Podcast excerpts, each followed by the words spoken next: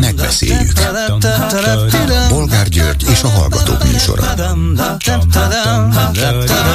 A műsor telefonszámai 061 387 84 52 és 061 387 84 53. Jó napot kívánok a Klubrádió mikrofonjánál, Bolgár György. Mai műsorunkban beszéljük meg, hogy kirobban-e a nyílt háború a kormány és a főváros között.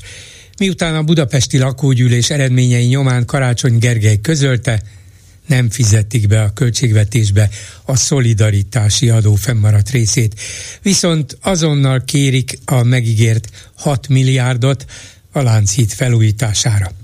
Lehet, hogy a kormány azonnal csődbe kényszeríti Budapestet, vagy inkább a lassú kivéreztetést folytatja. Melyik lenne az előnyösebb nekik politikailag? De az is kérdés, hogy a lakógyűlésen részt nem vevő budapestiek mit szólnak majd az egészhez, illetve a Lánchíd autómentesítéséhez. Elfogadják majd? Következő témánk, hogy anyagilag tönkreteszi-e a kormány az ellenzéki pártokat az Amerikából kapott kampánytámogatás miatt. Kocsis Máté Fideszes frakcióvezető minden esetre támadásba lendült. Mondván súlyos, újabb részleteket tudtak meg az ügyről a titkos szolgálatoktól. Ha van esélyed kinyírni az ellenfeledet, mondta évekkel ezelőtt Orbán, tedd meg. Még szép, hogy megteszik. Mi a véleményük aztán arról, hogy újabb óriási akkumulátorgyár beruházást jelentett be Szijjártó Péter. Ezúttal Ácson. Ez is kínai, több mint 500 milliárd forint értékben, és bizonyára több 10 milliárd forint állami támogatás is jár hozzá. Az ellenzék meg a környezetvédők levegő után kapkodnak. A kormány viszont tényleg világbajnok tempót diktál. Nagy hatalom leszünk, akár akarjuk, akár nem. És a társadalom boldog lesz tőle? Végül beszéljük meg, hogy a friss európai statisztikai adatok alapján a magyar háztartásoknál csak a bolgárok fogyasztanak kevesebbet az Unióban mert szankciók, mert háború, mert Brüsszel, mert Európai Uniós büntetések, mert dollár baloldal, mert a statisztika nem is igaz, vagy nem is úgy igaz? Meddig tudja az Orbán rendszer megerőszakolni a valóságot és az emberek gondolkodását? Telefonszámaink még egyszer 387 84 52 és 387 84 53. Háló, jó napot kívánok! Jó napot kívánok! Én egy olyan témát mondanék, amit ön nem mondott, és szerintem megérne egy misét azért. Ne. Mégpedig az, hogy a legjobb tudomásom szerint július 1-től a MOL átveszi a hulladékgazdálkodást. Tehát az összes mételep állami kézbe kerül, vagyis hát a MOL-hoz. Igen. És az egyik az, hogy én azt nem értem, hogy azt hogy lehetett elérni. Tehát ugye nyilván minden mm, hulladék vagy mételep magánkézbe volt, azt nem értem, hogy az hogy lehetett elérni, hogy ez, ez így lesz. A másik meg az, a többit értem, hogy ebben van hatalmas biznisz, és ha valaki monopól helyzetet csinál, ugye akkor könnyedén tud ebben jó sok pénzt keresni. Hát a MOL ezeket a magáncégeket működtetni fogja, hogy pontosan milyen tulajdonosi szerkezetben, milyen megbízásokkal, milyen módon azt nem tudom, de ő nélkülük nem tudná megcsinálni Nyilván a azok hulladékbegyűjtéskezelést. Csak hogy a tulajdonos ugye az a MOL lesz. Vagy hát, hát a, végső, a végső mondjuk szervező, a, a koncesszió tulajdonos, és, és a, a legnagyobb hasznot nyilván ő fogja hajtani. De még Igen, az se biztos, hogy július 1-től megy a dolog, mert állítólag jogi jogilag nem sikerült pontosan tisztázni. Hát úgyhogy fönnakadások, igen. Úgy tűnik, mintha akár még azt is bekalkulálták volna, hogy itt halasztás lesz. Uh-huh. Hát nyilván nálam van ettől kompetensebb ember is, én csak, annyit, én csak azért tudom, mert egyszer-kétszer szoktam vinni vissza hulladékot, és innen tudom. Tehát, hogy ö, ö, itt egyenlőre úgy néz ki a dolog, hogy jó pár dolgot majd nem lehet, tehát magánszemély nem tud visszavinni. Tehát mit tudom én, elektronikai hulladékot. Ö, az, hogy azt mondja, lábas. hogy elektronikai, mondjuk egy kidobott számítógépet az magánember nem fog tudni nem, elhelyezni? Így van, tehát egy, egy, igen, és elég sok mindent nem fog tudni tehát én úgy tudom, hogy még, még sörös, üres sörös dobozokat se, tehát mit tudom, szegény hajléktalanokkal csesznek ki jól például. Hát az, az üres, az üres sörös dobozokat, ha fémről van szó, akkor ezt be lehet dobni a műanyag és fém szelektívbe. E, hát a, a, ugye vannak a közérteknél ezek, ott be lehet, de mondjuk szoktak a mételepekre is összegyűjteni, uh-huh. és akkor odavinni, tehát ezt nem lehet. A másik meg az, hogy most oké, okay, mondjuk az, mondok egy példát, lehet, hogy nem jó, hogy mondjuk az öntött vasnak a kiló ára mondjuk 55 forint, a másik kerületi mételepen meg mondjuk 55, és akkor én eldöntöttem, hogy el lehetett dönteni, hogy most hova viszem, ide uh-huh. vagy oda. Na most mi, hogyha egy monopól helyzetben lévő ugye MOL azt mondja, hogy jó van, innentől mindenhol 20 forintot adok érte. Hát akkor válogathat, hogy ehhez a 20 forintoshoz viszi, vagy ahhoz a 20 forintoshoz. Hát igen, csak hogy mennyit keres rajta, és én járok rosszul. Ja, hát ha azt gondolta, hogy ennek az egész változtatásnak az, az, az a célja, hogy ön járjon jól, akkor valószínűleg tévedett. Hát igen, meg hát ugye majd meg lehet nézni, hogy akkor az erdőkben, amiket nem vesznek át, hogy az erdőkben, vagy itt ott hol lesz, vagy a kommunális hulladékban hogy lesz letéve mondjuk a, a, az elektronikai hulladék, vagy az akkumulátor, például az akkumulátort se veszik majd át magánszemélytől. Komolyan? Igen, igen. Az... Hát én ezt tudom, én most mostanában no. voltam, ott kérdezősködtem, és ezt, ezt hallott. És egy csomó mindent nem, tehát mit hogy lábas nem, esernyőt, tehát ilyen Na de minden mit, csinál, olyat, mit csináljon a magánember ezekkel az elektronikai vagy ilyen jellegű hulladékokkal? Hát magánembereknél is keletkeznek ezek, nem is kis számban. I- igen. Ki hát fogják nyilván, tenni majd az ilyen... utcára, vagy, vagy mit csinálnak? Hát nyilván vannak ugye ezek a lomtalanítások oda lehet tenni, de hát, hogy akkor jöttek a lominosok, ezeket összeszedték, és akkor ebből, hát mégis akkor hasznosak voltak, hogy ezeket a szemeteket elvitték, és mindenki jól járt, úgymond. Pedig ezeket nem Most... volna szabad kirakni, legalábbis a törvény szerint, vagy a jogszabályok szerint nem szabad kirakni a lomtalanításra. Ja, a, nem. hát ezt sem tudom pontosan. Nem, akkor, nem, hát akkor, nem, nem akkor, szabad. Akkor, jó, hát akkor lehet az erdőbe ledobni majd. Hát, hát látja, lehet, lehet. Ez elég riasztóan hangzik. Tehát el tudom képzelni, hogy akár néhány hónap múlva is kiderül, hogy az egész nem jól működik, és elszaporodnak ezek az illegális hulladéklerakások. Hát valószínűleg ennek ez lesz a következménye. A, a másik még, amit hallottam, hogy ugye itt a cégeknek regisztrálni kellett, vagy szerződést kötni velük, de ugye elég rossz az old, nem tudom, tehát egyenlőre nem lehetett, vagy nagyon soknak problémát okozott ez. Én az egészet az, azért nem értem, mert, illetve értem a mögötte a koncepciót. Orbán Viktor fejében az van, hogy mindent az égvilágon lehetőleg igen, központosítani. Mindent, igen. igen, és akkor úgy könnyebb is rálátnia neki is, ha valami baj van, már csak X-nek kell szólnia, nem X-nek, Y-nak, Z-nek, A-nak, B-nek, az bonyolult. Elég, ha azt mondja egészségügy, ezt tessék csinálni. Oktatás, azt tessék csinálni. Amikor még önkormányzati tulajdon vagy kezelés alatt álltak, például iskolák vagy kórházak, nem volt ez olyan egyszerű. Azt mondta, mindent központosítunk, hát a hulladék is ilyen, ha molnak szól, akkor el lesz intézve, vagy nem, de ő legalább tudja, hogy szólnia kell. Kinek kell szólnia? Hát igen, csak ugye ez is olyan, hogy hamcipó bekaptak, de ugye nem tudják pontosan, hogy ez hogy működik, meg, meg, meg hogy ennek mi hátránya, mi előnye van hogy akkor a lakosság szemetelni fog, nem fogja elvinni oda. Tehát ugye ehhez nem értenek, csak szerintem azt látták, hogy ebből lehet az állambevételt esetleg növelni. Hát igen, igen, biztos, hogy még az egyik nyilvánvalóan Orbán Viktornak az a hajlama, hogy minden legyen általa belátható helyeken, kezelésben. Jó, a másik az üzlet. A másik, igen. A másik pedig az, hogy ebből biztos hát néhányan jól tudnak szakítani, úgyhogy mi azt nem is látjuk azt még nem is látjuk, én nem tudom, mit tudom én, esetleg a Mészáros Lőrincnek van valami vasműve már, és akkor majd megy oda az olcsó vas, nem tudom, még az is lehet. Hát vagy egyszer csak azt veszük észre, hogy jé, de érdekes már Mészáros Lőrincig ér a MOL. MOL. Egyszer csak az övé lesz. Vagy Tibor Istváné. Vagy ki Jó, tudja, ki tudja, kivel vannak ők jóba, talán azért lesz. Jó, de ezzel, ezzel, ezzel mindent lehetne most államosítani, hogy akkor mindenre rálásom, meg mindenhol parancs, egy, egy parancs legyen, és aztán úgy legyen, ahogy gondolja. Tehát de nem erre felé megyünk? Hát ez, ez történik. erre felé. Ez történik, de hogy mi lesz itt a MOL koncesszióval, azt nem tudom, mert mintha valami homok keveredett volna bele a gépezetbe, egyelőre, mintha nem biztos, hogy indulna július 1-én. Uh-huh. Hát mondom, én azt hallottam, hogy nem tudnak regisztrálni a cégek, meg, meg igen, tehát meg, meg, meg ők se tudják, tehát magán a mély telepen is kérdezősködtem, és ott se tudják pontosan, hogy ez hogy lesz, hogy fog uh-huh. működni, nem tudják. Igen, hát nem, nem gyártunk addig is hulladékokat, nem, nem izgatjuk, nem idegesítjük a molt, és védjük a környezetet, mindenki tartózkodik a hulladék képzéstől.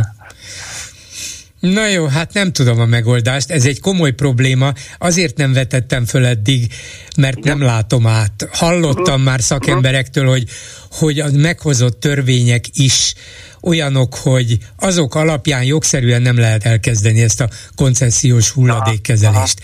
De hogy ez zavarja-e a kormányt, legfeljebb azt mondja, hogy kit érdekel, majd hozok egy rendeletet, és akkor jogszerű lesz.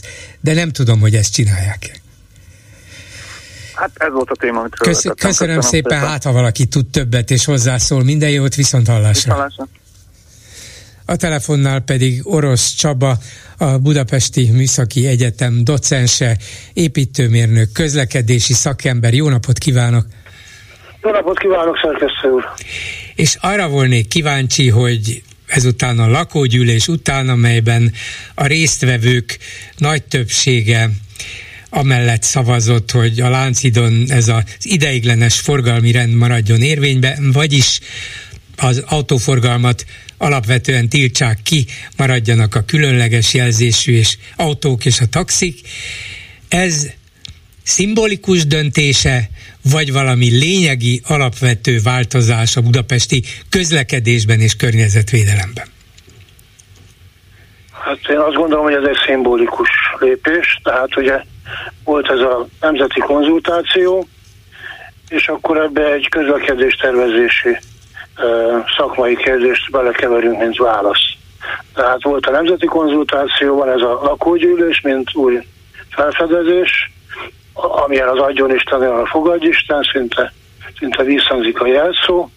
Tehát mi is fölteszünk két kérdést, legyen ez szőlő, legyen a lágykenyér, és hát mindenki azt mondja, hogy legyen szőlő, legyen lágykenyér. és senki nem gondol abba bele, hogy esetleg vannak szükséghelyzetek, hogyha Londonban a London Bridge-en csak hétvégén, tehát hétvégén lehet autóval menni a London Bridge-en, sőt este hét és reggel hét között, akkor lehet, hogy egy észszerű kompromisszum. Vagy amikor én a Karkádán téren vagyok, és azt látom, hogy ott van egy nagy szebeni turistabusz, részben sváb, részben román, részben magyar turistákkal, akkor mennyivel vagyunk előrébb, hogy ezt a turistabusz nem engedjük át a Lánchídon. Ezen kívül itt vannak olyan kérdések is, ami szintén riasztó, hogy én közlekedéstervező vagyok, de azért a statikusok, hidás szakemberek nyelvét értem. Tehát, tehát ezt a hidat 2050 körül teljesen újjá kell építeni. És erről ma senki nem beszél. Itt elképesztő úgynevezett utalágazódások voltak már 2018 karácsonyán, tehát még a Már azt már... hittem belebonyolódik ebbe az utalágazódásba. Igen, igen, igen. Tehát csak megjelent egy ilyen szikünk egy kedves kolléganőmmel a népszavában, a népszavában igen, ahol ön is szokott talán publikálni, csak nem kedden, hanem szombaton. Szóval a, a lényeg az, hogy, hogy hát azért ez, ez nem így megy, és és ez a híd ez teljes átépítésre szorul. Ennek a hídnek az őse létezik Londonban, a Hammersmith Bridge. Azt 1825-ben adták át, valamikor Gönc Árpád elnök úr és Erzsébet királynőnek a szomszédságában teáztak, ott van is egy emléktábla mellett. Ez a Hammersmith Bridge, ez 250 méter hosszú volt, ez a láncid előfutára. De ezt a szerkezetet már 1890 körül kicserélték teljesen. A láncít szerkezete természetesen sok minden cserélődött rajta, de öregszik. Na most erről semmi szó nem esik, csak erről a lakógyűlésről. Na de miért kellene, hogy szó esik? Hát az 30 év, az már egy következő Igen, nemzedék, hát majd elintézi. Hol lesz akkor már Karácsony Gergely? Hol, lesz, hol leszünk? Hol lesz mi? akkor már Orbán Viktor, és itt tovább. Ó, hát ő még mindig hatalma, még csak 9, nem, nem, még csak 87 éves lesz Én láttam, még, láttam még rá, rá, rá, rá, személyesen is láttam, igaz nem 87 éves korában, olyan vezetőket, akik talán 90 évesen is még az országukat vezették, mondjuk nevezetesen Mugabe Zimbabwe elnök. Uh-huh. Úgyhogy láttam én már ilyet, Karonvarjút is láttam, ezt is láttam, de komolyra is a Lánchídra fordítva a szót. Szóval értem én, hogy át kell építeni, na de addig talán mégsem mindegy, hogy menjen az, autóforgalom rajta, vagy ne menjen, vagy tegyük, mert ez is fölvetődött egyesek fejében legalábbis, hogy tegyük teljesen gyalogos barátá, és még a Igen. buszok sem menjenek át. Igen. Szóval Én mit azt lehet gondolom, csinálni? hogy ahogy ebben a cikkben leírtuk, hogy ez nem egy sors tragédia, tehát dönthet így a politikus gárda is, természetesen vállalni kell a döntés felelősségét. Tehát az nem úgy van, hogy egy lakógyűlésen megkérdezzük, hogy hogy az én vakbelemet meg kell operálni. Tehát azért, azért ezt valami, valamilyen szakembernek alá kell írnia, hogy ez a dolog stimmel. Hogy itt ezt kell csinálni. Ugye, tehát önnek is vannak kedves kollégái, akik időnként orvosi beavatkozásra szorulnak, tehát, tehát azért itt valami szakértelem kell. Mikor mi szakmai fórumokon beszélgetünk, építőmenekek, közlekedéstervezők, hidászok, akkor már lassan szóba kerül, hogy akkor itt van egy híd, tervezte doktor, doktor, doktor jogász, és nyugodtan menjen ön át rajta a családjával együtt. Aztán, ha valami baj van, majd szól a többi Igen, jogásznak, hát akkor azt jó napot. lakógyűlésnek, vagy, vagy valami. Tehát, tehát ugye egy lakógyűlés nem, nem vonható felelősséggel. Én, tehát azt szeretném mondani, hogy több is veszett Mohácsnál ilyen döntések vannak. Na de elveszett, elveszett a Lánchíd? Hát nézze, én itt kinyomtattam Petőfi Sándor megy a juhász, a megy a juhász Szamáron című versét. Tehát ugye megy a juhász Szamáron, földig ér a lába, nagy a legény, de nagyobb boldogtalanság. A lényeg, hogy tartozik babája, a végén 16 sor az egész vers, de nincs rá idő. Elkeseredésében mit lehetett tőle, nagyot ütött bocsával a szamár fejére. Ezt Kunczent Miklóson írta Petőfi eh, 21 évesen, 1844-ben. Szóval eh, lehet ilyeneket tévedni, meg, meg egyébként hát a, a Isten adta népnek joga van erről véleményt mondani, de azért valakinek felelősséget kell vállalni. Na de azt mondja, hogy tehát, tév, lehet tévedni. Azt mondja, hogy lehet tévedni. De ez tévedés? Én azt gondolom, hogy, hogy ez egy, ez egy önsorsoltó döntés. Amúgy. Tehát, tehát nem, nem, egy- nem egy nemzeti sorskérdés. Uh, nézze, az, hogy a Lánci gyalogos híd legyen, ez egyébként statisztikailag is lehetetlen. Mert? Tehát hát azért, mert a gyalogosok, ha tömegesen mennek, ráadásul elkezdenek egy kicsit hullámozni, vagy együttemre mozogni, mint a hadsereg, amikor, tehát a hadsereg ugye tudja, hogy nem mehet díszlépésben egy hídon Igen. mert az olyan rezonanciát okoz, ugye? Nem tudom, hogy én volt-e katona, én voltam, és hogy a miniszterelnök De, úr is de átmentem a. Lánchídon egy nagy tömeggel, emlékszem, amikor a CEU védelmében tüntettünk, és a Lánchídon átment több tízezer ember. Szerencsére a Lánchíd is túlélte meg a tüntetők is. Igen, a- Angliában ilyenkor szabályozzák, hogy hány ember lép a hídra. Aha. Szóval a, ráadásul a Lánchídról sajnos a, a kilátás nem, én az úgynevezett Ez igaz. alsópályás híd, Igen. ez már a hidászoknak a szakterülete, tehát ez nem olyan, mint a Károly híd, vagy nem olyan, mint a, a Regensburgi Steinbrücke, tehát a kőhíd nagyjából 1300 óta, nem olyan, mint a London Bridge, nem olyan, mint Firenzében. Nincs róla igazi A- a- kilátás, állandóan zavarja valami az ember látványa, az ember Igen, előtti a látvány. láncok ott, ott, ott közben vannak, de mindegy, erről lehet vitatkozni. Valaki azt mondja, tehát azt szeretném mondani, hogy hogy itt a közlekedéstervezők sem egyöntetőek, de mindenkinek van más véleménye. Valaki, én például sajnálom a valódi mozgássérülteket. Én valamelyes sajnálom az első és ötödik kerületben lakókat. Én úgy gondolom, hogy az nem egy jó megközelítés, hogy, hogy minél hosszabb a dugó, majd annál kevesebben veszik elő az autójukat. Tehát ez az angolul congestion regulates, uh-huh. tehát hogy, hogy, Hogy a dugó majd túlzsúfoltság majd, a meg, majd szabályozni fog, igen. Ez egy önsorsrontó megközelítés. Uh-huh. Tehát ha nincs az első világháború, de hát volt, akkor ma Budapest hídjain lenne három-négy tulajdonos, és mindegyiken különböző hídvámok lennének. Külön a, a buszoknak, a csuklóbuszoknak, külön a teherautóknak, külön a terepjáróknak, külön a, a kis autóknak, lehet, hogy külön a, az elektromos autóknak, és külön a gyalogosoknak, kerékpárosoknak. Tehát tisztelt szerkesztő úr, 1849. november 20 hajnalú átadja a láncidat. Annyira nem 19... vagyok öreg, nem vagyok annyira öreg. Igen, és 1918. október 31 között képzelj, hogy a gyalogosok is fizettek a láncid használatáért. Aha. Sőt, a 65 év fölöttiek is. Tehát, tehát azért itt, itt nem kellene teljesen elveszteni józan eszünket. A budapesti forgalom egyébként nagyjából 8-9 darab hídvámmal szakszerűen szabályozható lenne. És akkor úgy mondom, hogy a Dunói városban Szexádon matricát kell fizetni a híd használatáért. Na jó, ezzel ön tehát, biztos, hogy nem nyerne lakógyűlést. Igen, igen, hát ez egész biztos, igen. Tehát, tehát hogy itt a, ugye a szakmai logika, ugye azért a parkolási díjakat lehet emelni, meg lehet este tízig parkolási díjat szedni, úgyhogy esetleg azzal már vesztünk is, mert olyan helyen szedünk este tízig, ahol ez nem feltétlenül indokolt, de de hát szóval igen, itt, itt van az, hogy, hogy most akkor szavazzunk ki arról, hogy a szénás urvakberét hogyan kell megbűteni. Tehát, hát azért a, Azért mindenek van. Igen, azt, azt mondja hát, meg nekem oroszul. Az elején azt mondja, hogy ez, azt mondta, hogy ez egy szimbolikus döntés. De akkor minek a szimbóluma? Annak a szimbóluma, hogy a város vezetése elkötelezett a forgalom, az autóforgalom, a közlekedés zsúfoltságának csökkentése mellett, és megpróbálja zöldebbé tenni a város. Lehet, hogy ezzel alapvetően nem ér semmit, de mégis egy olyan nagy súlyú mindenki által felfogható döntés, hogy érezhetjük, hogy ebben a dologban van valami, lenne, lesznek következményei, lesznek újabb lépések, értsük meg, hogy nincs előrelépés áldozatok nélkül, valahogy így fogjuk fel ezt a szimbólumot?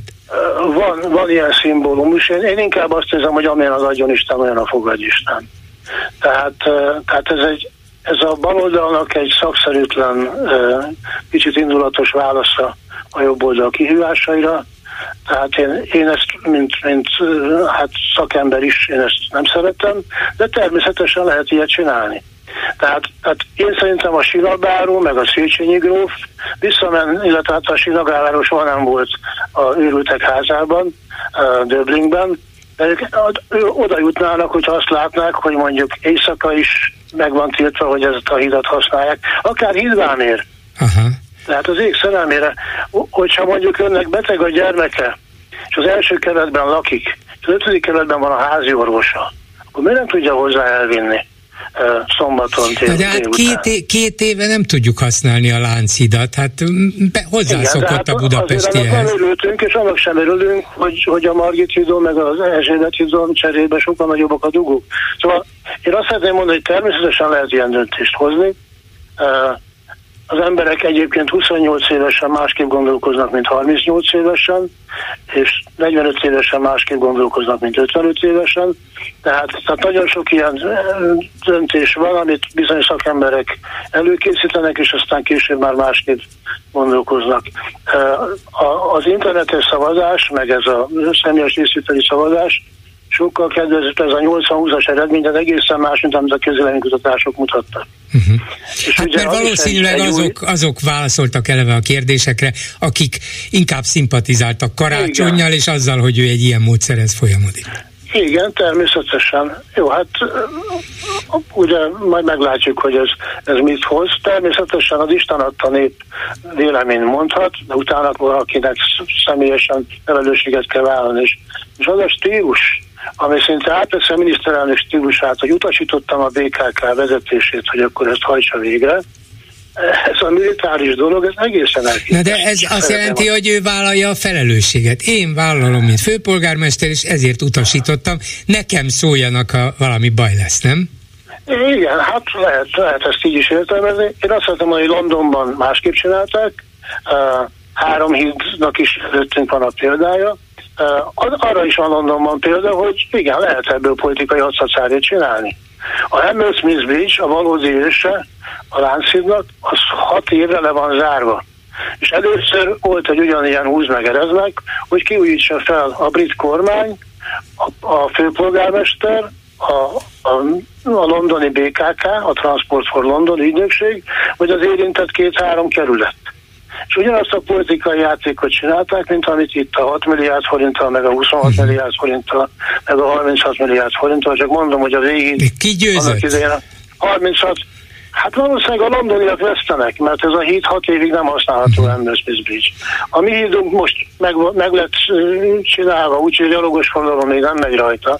Tehát eleve abszurdum arról beszélni, hogy, hogy a, megtartjuk a jelenlegi forgalmi rendet, megtartjuk a jelenlegi közúti közlekedési forgalmi rendet. Amúgy napi 10-12 ezer gyalogos lenni a hídon, főleg ünnepnapokon máskor. Egyébként csak szeretném mondani, hogy ez a fantasztikus zöld városvezetés, ennek fogalma sincs arról, hogy hány gyalogos ment a hídon korábban, és hány megy most. Na de miért nincs? Hát biztos elmondták hát nekik, nem? Nem mérik, mert erre nincsen száz forintjuk, hogy ezt megmérjék.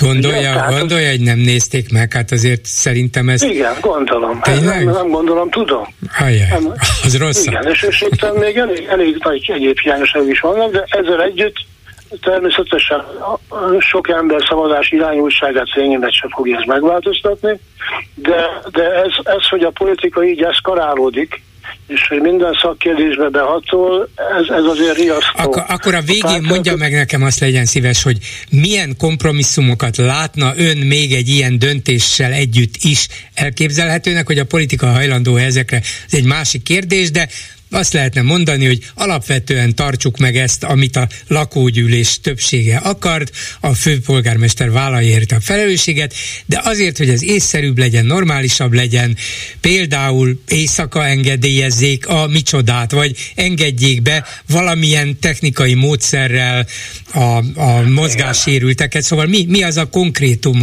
amivel lehetne ezen Igen, változtatni? Hát a, a, a, amit le is írtunk a cikkben, az egyik megoldás hogy a valódi mozgássérülteket átengedjük, vagy átengedjük egy csökkentett hidvámért. A másik, hogy, hogy hidvámért átengedünk mindenkit akkor, amikor nincs subsóra, tehát nagyjából este 9 és reggel 7 óra között és hétvégén. Egy amikor, ilyen hídvámot hogyan lehetne beszedni? Uh, hogyan lehet most egyszerűen négy embernek évi 100 millió forintért 23 év alatt 2,3 milliárd forintért őrizni a hidat, hogy nem menjen át rajta a nagy szemeni turista busz. Uh, ugye, tehát itt most már vannak automatikus díszedési uh-huh, módszerek. Uh-huh. Valaki azt mondja, hogy, hogy állítsunk oda öt orvost, meg öt szociológust, hogy megnézzék, hogy az az illető, aki át akar menni, az rászorul-e. Valaki azt mondja, hogy ha négyen ülnek az autóban, akkor, akkor átmehetsz. Na most ezek mind elég, elég ellenmondásos javaslatok. Tehát ugye, ugye valaki azt mondja, hogy legyen egy Ministry of Lánchíd Affairs, tehát csináljuk egy önálló főhatóságot, amelyik Lánchíd ügyeit ellenőrzi. Tehát itt, itt lehet mondani bornész dolgokat, de az, hogy, hogy, hogy mondjuk éjszaka, nyári éjszakákon ez a, ezen a hídon ne lehessen átmenni, egyébként, hogy egy, egy körzeti orvos ne tudjon átmenni a betegéhez, uh-huh. csak kerülő úton, mikor lehet, hogy ő életet ment, és mire a mentőszolgálat képbe kerül, addigra a beteg elhúny. Tehát, tehát azért ezek, ezeket ne kelljen, neki már, neki, ne kelljen neki már kék villogót beszerezni, hanem lehessen más módon is igazolni, hogy ő orvos, és körzeti orvos, neki erre szüksége van, és ezt lehessen ellenőrizni valamilyen kamerás megfigyelő rendszer. De hogyha ha fizeted 2000 forintot, és utána uh-huh. elszámolja a betegbiztosítóval, akkor az teljesen rendben van, és, és nem kell szociológusokat odaültetni a rendszerűt. Remélem. Tehát, Szóval ez valaha közgazdász volt, igaz? Tehát azért... A legalábbis annak végeztem, de sose lettem az, de úgy Jó, de hát azért érted, tehát az, hogy ott, ott folyamatosan évi 8760 órában négy ember felügyeli a forgalmat, tehát kettő az egyik oldalon, kettő a másik oldalon, és ez tartósan így is marad, Hát azért this is not the best use of, of, of taxpayers money. Tehát ez nem az adófizetők pénzének a normális felhasználása. Hát akkor még szerint... 12-16 ember, akit foglalkoztatni kell, hogyha neki van beteg állománya, és néha meg szabadsága is, meg, meg hasonlók, meg van az egésznek egy vezetője. Uh-huh. Hát azért ez, ez nem két fillér.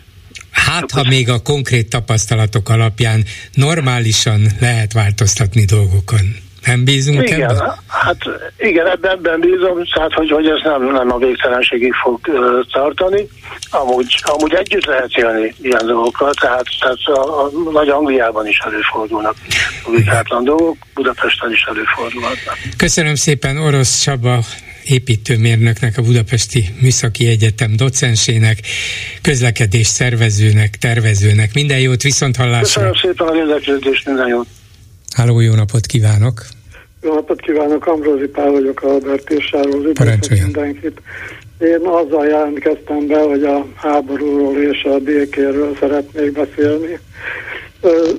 Nagyon sokan emlékszünk a történelem tanulmányainkból, hogy az első világháború után Budapest utcáin a román hadsereg masírozott, és a, azóta sokat szízott franciák meg angolok ö, kiparancsolták őket a jelenlegi határok mögé.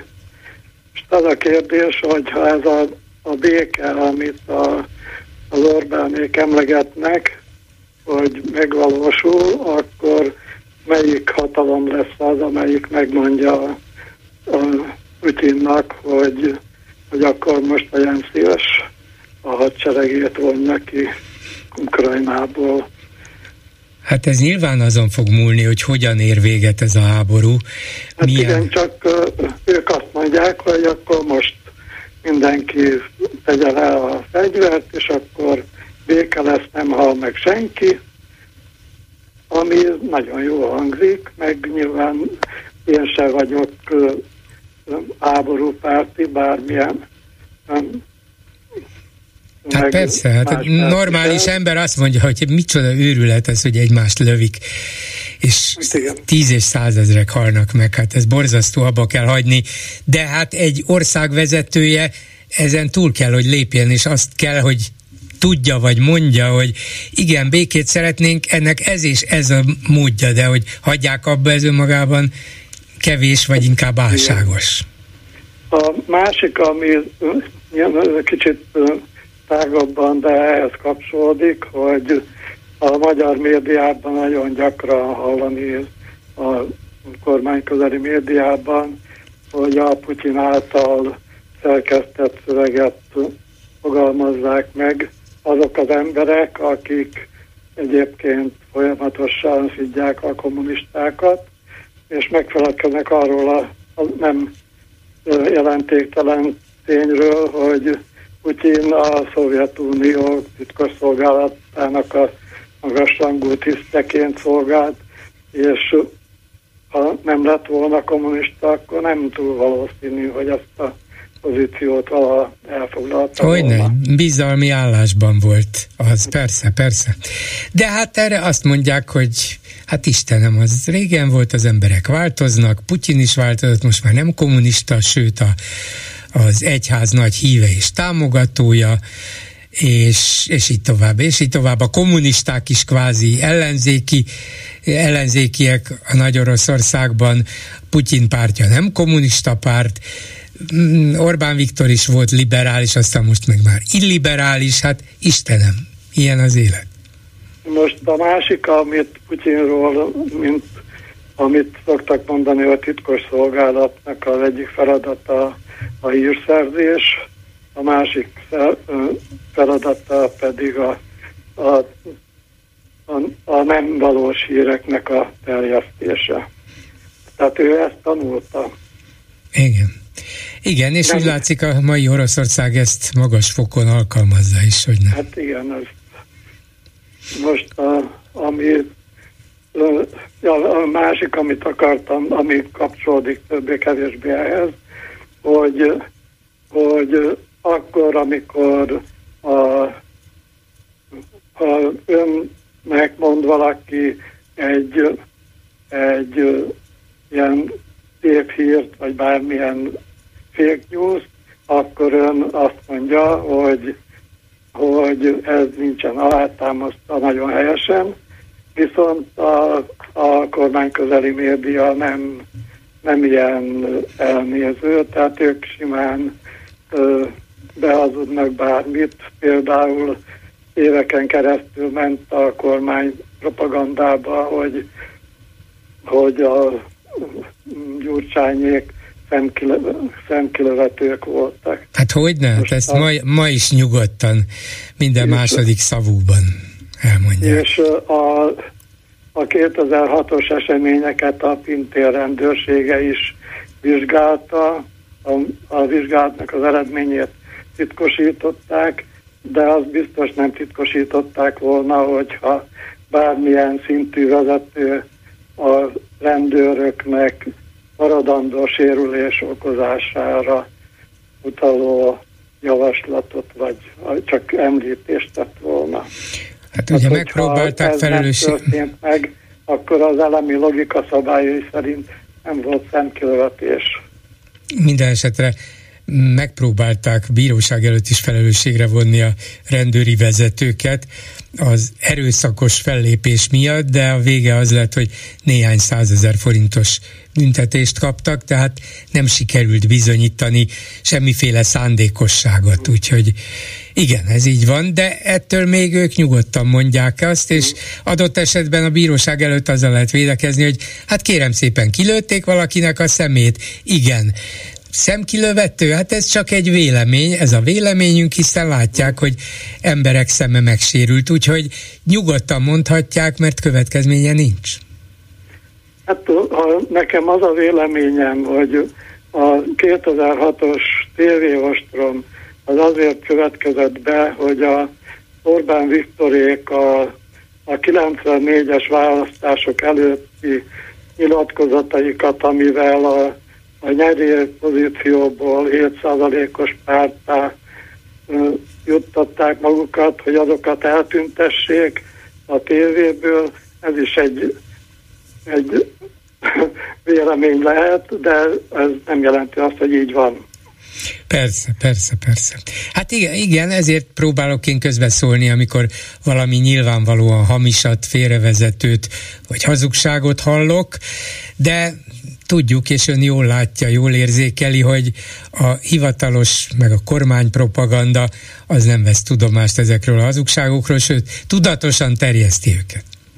És hát ők könnyebb helyzetben vannak, mert ha önöket megbírságolják, önök a támogatói pénzekből kell, hogy a bírságot kifizessék, mi meg önként és dalolva kifizetjük a, a adófizetőként a, az akármilyen perköltséget, vagy, és el is mennek a, a legfelső bíróságig. Meg persze, persze, valahogy, persze. Ha még van ilyen.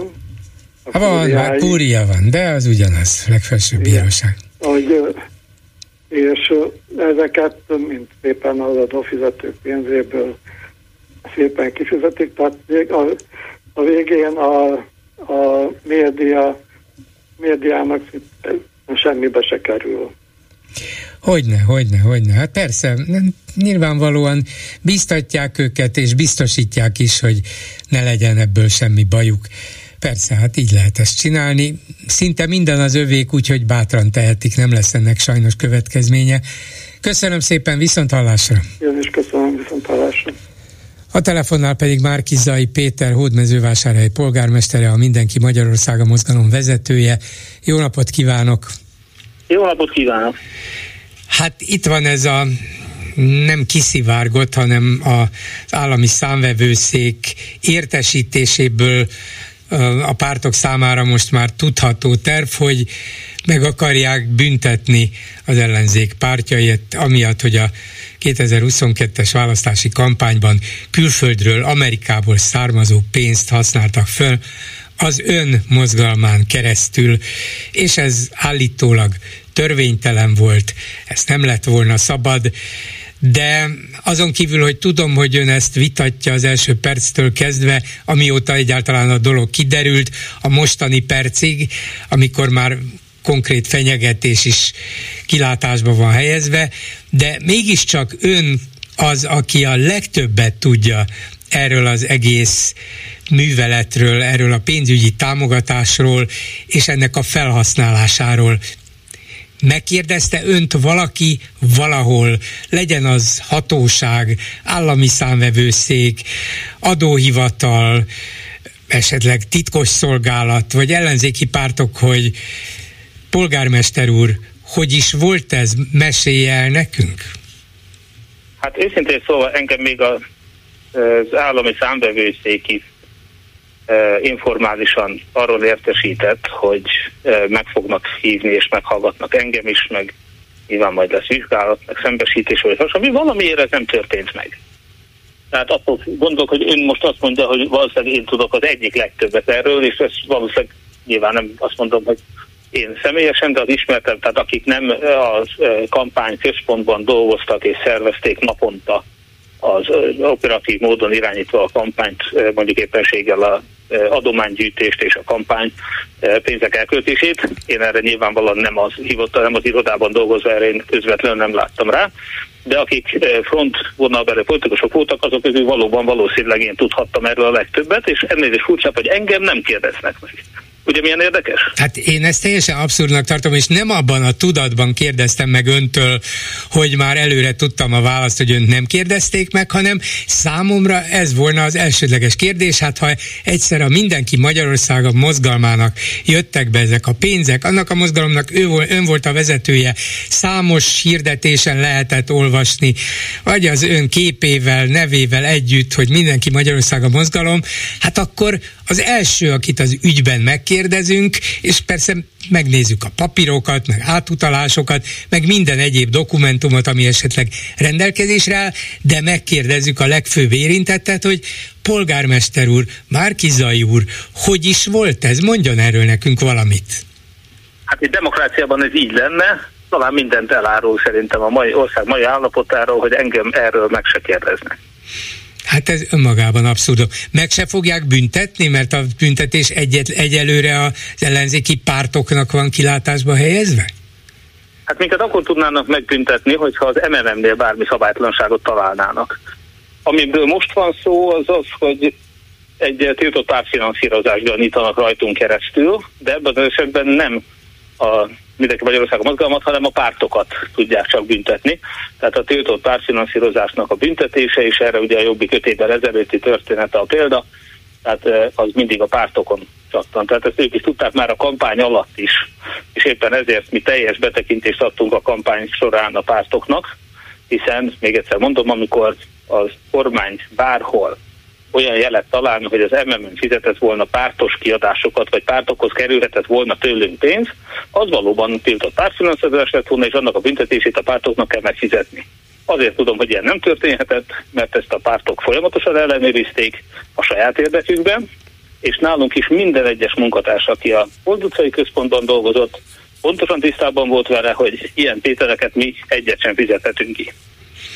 Hogy ment ez annak idején? Nyilván valaki tudatta önnel, hogy sikerült összegyűjteni Amerikában ennyi és ennyi pénzt, és ezt szeretnénk a mozgalma számára felajánlani, és aztán már az ön döntése, hogy mit, hogyan, mire használ föl. És akkor ön néhány technikai munkatársával, segítőjével, vagy esetleg a szövetséges pártok vezetőjével leült, hogy van egy ilyen pénz, ezt az én mozgalmam kezeli, és bocsátja rendelkezésre, de csak ilyen és ilyen szabályok, keretek között. Szóval hogy döntötték nem, ezt el? Hogy Igen, tehát ez? most utólag a Fidesz e, valahogy így próbálna ezt láttatni. A valóságban ez úgy történt, hogy a, nyilván mi folyamatosan gyűjtöttük a pénzt a kampány során, és abból a pénzből gazdálkodtunk. Senki soha nem ígért nekünk fix, fix összeget. Ugye volt talán egy elhíresült mondata a Partizánban Bige Lászlónak, hogy akármennyi pénzt ad az ellenzéknek, és akkor sokan azt gondolták, hogy meg milliárdokat ad. Hát Bige László néhány tízmillió forinttal valóban támogatta a, a kampányt, de hát szó se volt milliárdokról, vagy akármennyi pénzről. Tehát mi folyamatosan gyűjtöttük a pénzt, és azt abból a pénzből gazdálkodva azt költöttük el. Tehát magyarul, ha van pénz, akkor mehetett uh, hirdetés, uh, közösségi média hirdetés, vagy óriás plakát, vagy és a többi. Hát ha nincs pénz, az nyilván nem.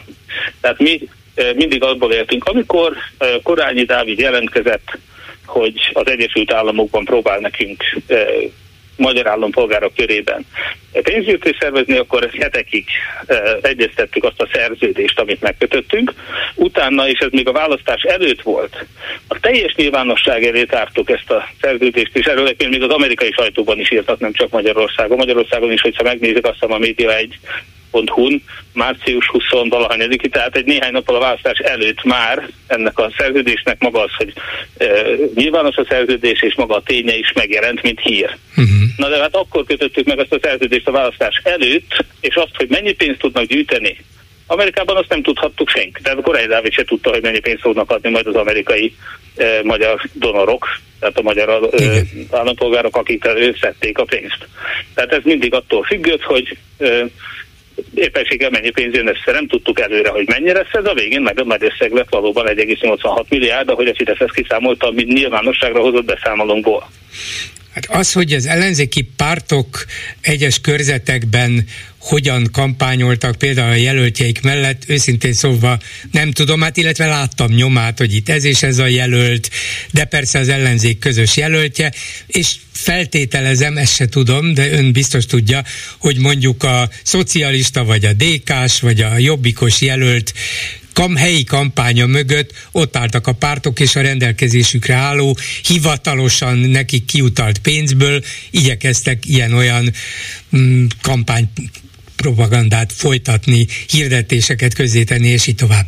De abból, abból a pénzből, ami Amerikából jött, volt olyan, ami kifejezett párt vagy pártjelölt propagandára ment, mert a, a nagy kampányban én csak olyanra emlékszem, ami kvázi közös volt, és ami a, az MMM alatt futott. Hát most azért kell ezt elválasztani, mert ugye pont a magyar törvények szerint mi nem is adhattunk pártoknak pénzt, és közvetlen párt kampányt semmilyen módon nem finanszírozhattunk. Tehát az azt jelenti, hogy például a párt logókkal, ami pártlogóval volt ellátva a kampányanyag, azokat a pártoknak kellett fizetni, és mi csak olyan kampányanyagokat fizetünk, ami nem közvetlen pártos uh-huh. kampány volt. Ugye azt tudni kell, hogy például egy autóbuszos hogy mondjam, tüntetésre mozgósító, szervező utaztatást, azt azért tudott fizetni az MMM, mert ugyebár az ellenzék közös március 15-i ünnepsége, az nem a kizárólag a pártok rendezvénye volt, hanem az MMM-nek a kultúraváltó kampányának is a része volt, valamint a, ugye ezzel együtt volt egy népszavazás is. Tehát a népszavazás is lehetőséget ad akár pártoknak, akár nem pártoknak, hogy abban a kampányban nem a választási törvénynek az országgyűlési választásokra vonatkozó szabályai szerint e, kampányolhatnak, tehát ott például nem voltak olyan kötöttségek. Tehát mi mindaddig, amíg például a népszavazásra kapcsolatos tevékenységet folytattunk, addig ránk már eleve nem vonatkozott az, az a kötöttség, ami mondjuk az országgyűlési kampányban is a pártokra vonatkozik. Egyébként például az, hogy Orbán Viktor, Putyin kiszolgálójaként a magyar nemzeti érdekekkel szemben megy, és hogy ezáltal ő az, aki valójában a háborút kirobbantó Putyin oldalánál, tehát háborúpárti, az ezeket a kampányunkat, ezt mind az MMM tudta fizetni, hiszen ez nem pártos kampány. Igen. És hát emlékezünk rá, hogy a CÖF nevű álcivil szervezet a Fidesz oldaláról finanszírozott olyan kampányokat, hogy ön Gyurcsány Ferenc bábja, vagy, vagy ez a kis Igen. gnóm. És, és ez sokkal inkább támogatta a Fidesz kampányát, és ami fölháborító, hogy nem csak, hogy e, szerintünk tiltott pártfinanszírozás valósultott meg ezzel a CÖF, hanem hogy ezt közpénzből tette, hiszen a CÖF-höz közpénzből élő, közpénzzel gazdálkodó állami vállalatok, szerencsejáték, MVM és a többi pénze kerül. Tehát amikor állami döntéshozók, állami pénze kerül egy olyan szervezethez, amely a kormány propagandáját nyomja, az abszolút fölháborítóan, vérlázítóan törvényellenes. Hozzánk az MMM-hez soha egy fillér közpénz nem került, ezért bennünket szigorúan véve az ÁSZ nem is ellenőrizhet olyan nem fordult elő a kampány alatt, hogy valamelyik párt vezetője vagy illetékese önhöz vagy önökhöz fordult, hogy elfogyott a pénzünk, az MMM segítsen már ki egy kis készpénzzel? Hát a pártoknak nem volt ekkor önállósága, tehát olyan, hogy egy pártvezető külön kérést intézett volna hozzánk, ilyen emiatt nem elképzelhetetlen számomra, hanem nyilván, ahogy a pártoknak a kampány szakemberei minden nap együtt voltak és együttműködtek, ugyanúgy az MMM-nek a kampány szakemberei, mi közös kampány szakembereink is ezekkel a párt kampány szakemberekkel együtt dolgoztak és azt is, hogy milyen stratégia, milyen üzenetek vannak, abban természetesen eh, nem volt ellentét közöttünk. Tehát ez nagyon fontos. Eh, De azt igyekeztek elválasztani, hogy ez, a, ez a, az MMM pénz, ez ne pártkampányra menjen, hanem erre a közös, az MMM által kvázi összefogott erre, kampányra. Erre kellett mindenkinek szigorúan vigyázni, uh-huh. és a pártoknak azért volt erre teljes rálátása, mert kezdettől fogva ők is, mi is tisztában voltunk vele, hogyha ebbe bármi tévedés csúszna, annak a büntetését a pártoknak kell majd kifizetni.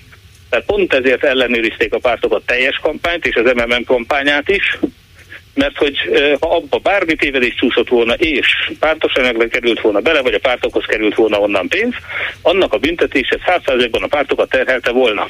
Most is fogja terhelni, annak ellenére, hogy bennünket két titkosszolgálati vizsgálat is átvilágított, és egyetlen fillért nem találtak, ami a pártokhoz került volna, sőt az ásznak a mostani nyilvánosságra hozott jelentése, vagy tájékoztatójában is csak azt szerepelt, hogy közvetve tehát uh-huh. azt, hogy pártokhoz pénz került volna tőlünk, azt még az át sem állítja, most sem. Hogyha arra kerülne a sor, be tudják azt valahogy bizonyítani? Egyáltalán bebizonyítható, hogy ez az Amerikában gyűjtött pénz amerikai de magyar állampolgároktól származott, mert ha magyar állampolgároktól, akkor ők ezt nyugodtan törvényesen megtehették. És erről nekünk egy, eh, egy oldalú kötelezettségként egy jognyilatkozatunk van, Ugye Korányi Dávid jelentette ezt ki, és állította, aki az egércéért felel, akit a magyar kampányfinanszírozásnál sokkal szigorúbb és sokkal következetesebben betartatott kampányfinanszírozási szabályok kötnek. Tehát ha Amerikában minden törvényt betartva gyűjtő, adománygyűjtő szervezet ezt állítja, én nyilvánvalóan ezt tartom hitelesnek. A magyar titkosszolgálat sem talált egyetlen egy fillért sem az Action for Democracy-nak hozzánk jutott adományaiban, ami nem magyar állampolgártól jött volna. Köszönöm szépen Márki Zaj Péternek, a, az MMM, majd mindenki Magyarországon mozgalom vezetőjének, Hódmezővásárhely polgármesterének. Viszont hallásra! Viszont hallásra! A hírek után is lesz mit megbeszélni. Röviden fő témáinkról. Kirobban-e a nyílt háború a kormány és a főváros között, miután a lakógyűlés eredményei alapján Karácsony közölte, nem fizetik be a költségvetésbe a szolidaritási adó fennmaradt részét, viszont azonnal kérik a 6 milliárdot a Lánchíd felújítására, és egyébként a lakógyűlési szavazáson részt nem vevők vajon hogy fogják fogadni az ennek következtében létrejött döntést, vagyis hogy marad a jelenlegi forgalmi rend a Lánchidon. Aztán tönkreteszi a kormány az ellenzéki pártokat anyagilag az Amerikából kapott kampánytámogatás miatt. Márki Zaj Péter azt mondja, hogy szerinte semmi bizonyíték, semmi törvénytelenségre nincs. Őt magát egyébként meg se kérdezte semmilyen vizsgálódó hatóság. Aztán óriási újabb akkumulátorgyár beruházást jelentett be Szijjártó Péter. Igaz, az Ácsi polgármester még néhány nappal ezelőtt is azt mondta, hogy nem lesz akkumulátorgyár, nem csak katódgyár, ami ugye az akkumulátorokhoz kell. 500, több mint 500 milliárd forintos értékben. Hát egy biztos, ha ez így megy, és a tervekből valóság lesz, akkor mi valóban akkumulátor nagyhatalom leszünk a világon a második, harmadik, szóval hát ez, ez azért eredmény, hogy jó eredménye, azt majd meglátjuk. És végül egy friss európai statisztika szerint az Unióban a magyar családok, a magyar fogyasztók a második legszegényebbek a bolgárok után. Hát ez mint hogyha a Fidesztől, a Fidesz propagandából, kormánypropagandából nem volna kiolvasható, már megint hazudnak Brüsszelben, ugye? 387, 84, 52 és 387, 84, 53 a számunk. Háló, jó napot kívánok! Jó napot, Bolgár úr, Kis Gergely vagyok. Parancsoljon! Két témába szeretnék, két témába szeretnék csak röviden hozzászólni.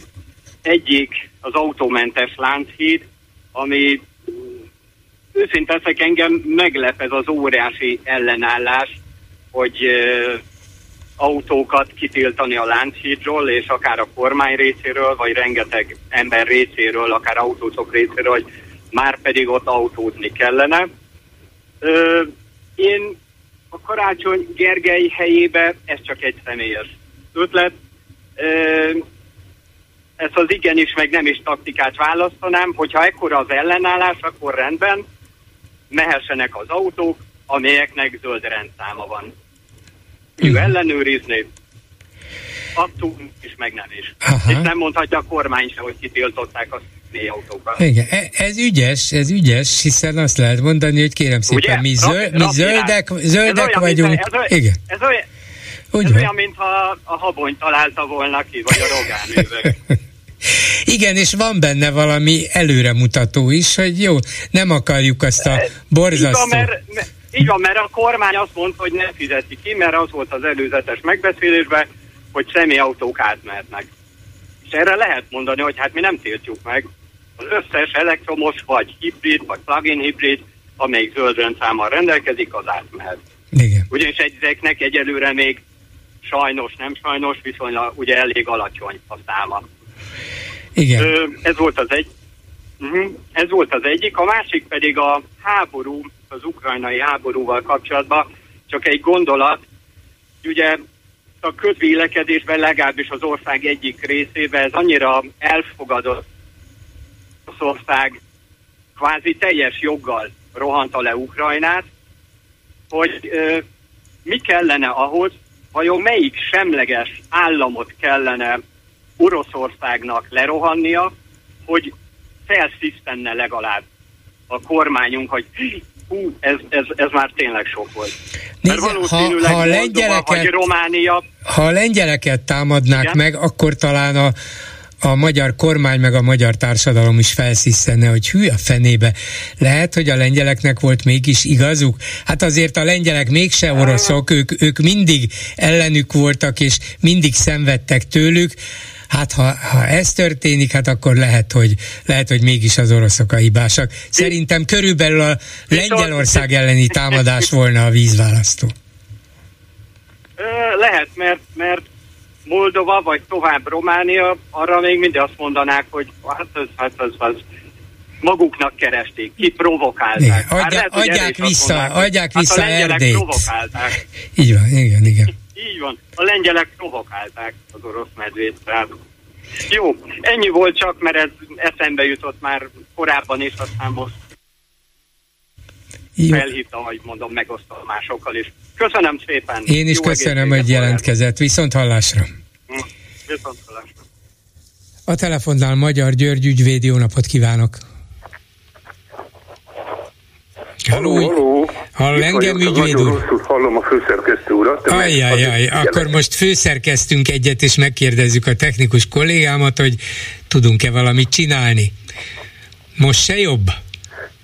Hát akit koncentrálok, akkor talán meg fogom mi, le, hallani, mi lenne, tudom, hogy, mi lenne hogyha miután önnel mindig nagyon jól egymást érthetően tudtunk beszélni, most letenné és megpróbáljuk újból hívni, hát ha a második alkalom jobb Egy technika. megoldás, és akkor a, a szekretáriára mondhatok egy másik telefonszámot, mert az egy modernebb. Jó, jó minden esetre akkor visszaadom a kollégáknak. És, egy városi számot, és akkor... Jó, mondja, mondja jó? nekik akkor, és hát ha azon jobban fog jó. menni. Jó, köszönöm akkor szépen. Jó, köszönöm, köszönöm. addig szóval tartom a hallgatókat, már csak azért is, mert az előbbi hallgatónak ez a kompromisszumos megoldása, hogy a zöld rendszámos autókat át lehetne engedni, ez olyan zöld megoldásnak tűnik. Nyilván ezzel szemben is felhozhatók érvek, hogy na jó, már megint a jobban keresőket preferálják, mert a gazdagabb embereknek van csak ilyen elektromos vagy, vagy félig elektromos autója, hibrid autója, a szegények megint rosszabbul járnak. Biztos, hogy lehet ellene is felhozni érveket, de azért, azért mégiscsak ebben, ebben van valami olyan fajta üzenet is, hogy rendben van, mi olyan közlekedést akarunk, amelyik kevésbé szennyezi a környezetet. Ez például olyan, és ha már egyszer nem lehet, és nem is szabad átadni a, a gyalogos átkelőknek a láncidat, mert az nem alkalmas arra, nem is volt erre kifejezett szándék, hát akkor a tömegközlekedésen, meg a rendkívüli járműveken kívül a, a zöld rendszámos járművek közlekedhessenek rajta. Nem mondom, hogy ettől majd hirtelen többen fognak ilyen autókat venni, ez se volna életszerű, de mégis van benne valami viszonylag könnyen is ellenőrizhető, és akár könnyen büntethető is az, aki ezt kiátszva mégis átmegy. Nem kell odaállítani négy embert, kettőt-kettőt a két feljáróra, vagy lehajtóra, hogy ellenőrizze, hogy ki ment át. Elég egy kamerarendszer, és büntetni lehet, aki ezzel visszaélne. Nem tudom, hogy persze érdemes még bármi akár észszerűnek látszó kompromisszummal próbálkozni, vagy ilyen ötlettel, mert úgy látszik, hogy a fővárosi vezetés döntött, de szerintem nem biztos, hogy örökérvényű döntéseket kell hozni. Az is lehet, hogy most ezt bevezetik, és esetleg kiderül, hogy vannak hibájai, hibái, és nem nincsenek olyan öm, dolgok, ami miatt ezt feltétlenül megváltoztathatatlanul kellene így érvényben hagyni. Szóval érdemes még új ötletekkel előállni szerintem. De akkor itt van ügyvéd úr, ugye? Megérkeztem tisztelettel. Nagyon jó. Hát szóval önt is azzal támadom meg, amivel Márki Zaj Pétert egy fél órával ezelőtt, hogy mennyire törvényes, vagy esetleg jogsértő volt az ellenzéki pártok kampányának az a része, amit állítólag amerikai forrásból finanszíroztak.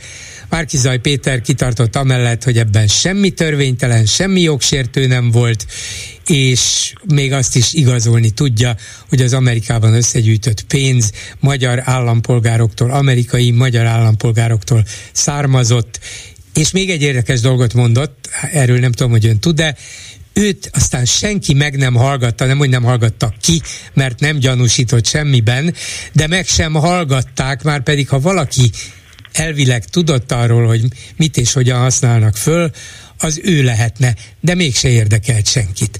No, tehát akkor alap esetben ez kiindulva abból, amit tudunk, ön szerint ez lehet, hogy egy törvényes pénzfelhasználás volt, vagy a kormányzati narratívában, meg az állami számvevőszék készülő döntésében lehet az igazság, hogy ez bizony törvénytelen kampányfinanszírozás volt? Hát pontosan ez az a kérdés, amire a vizsgálatnak kell választ adnia.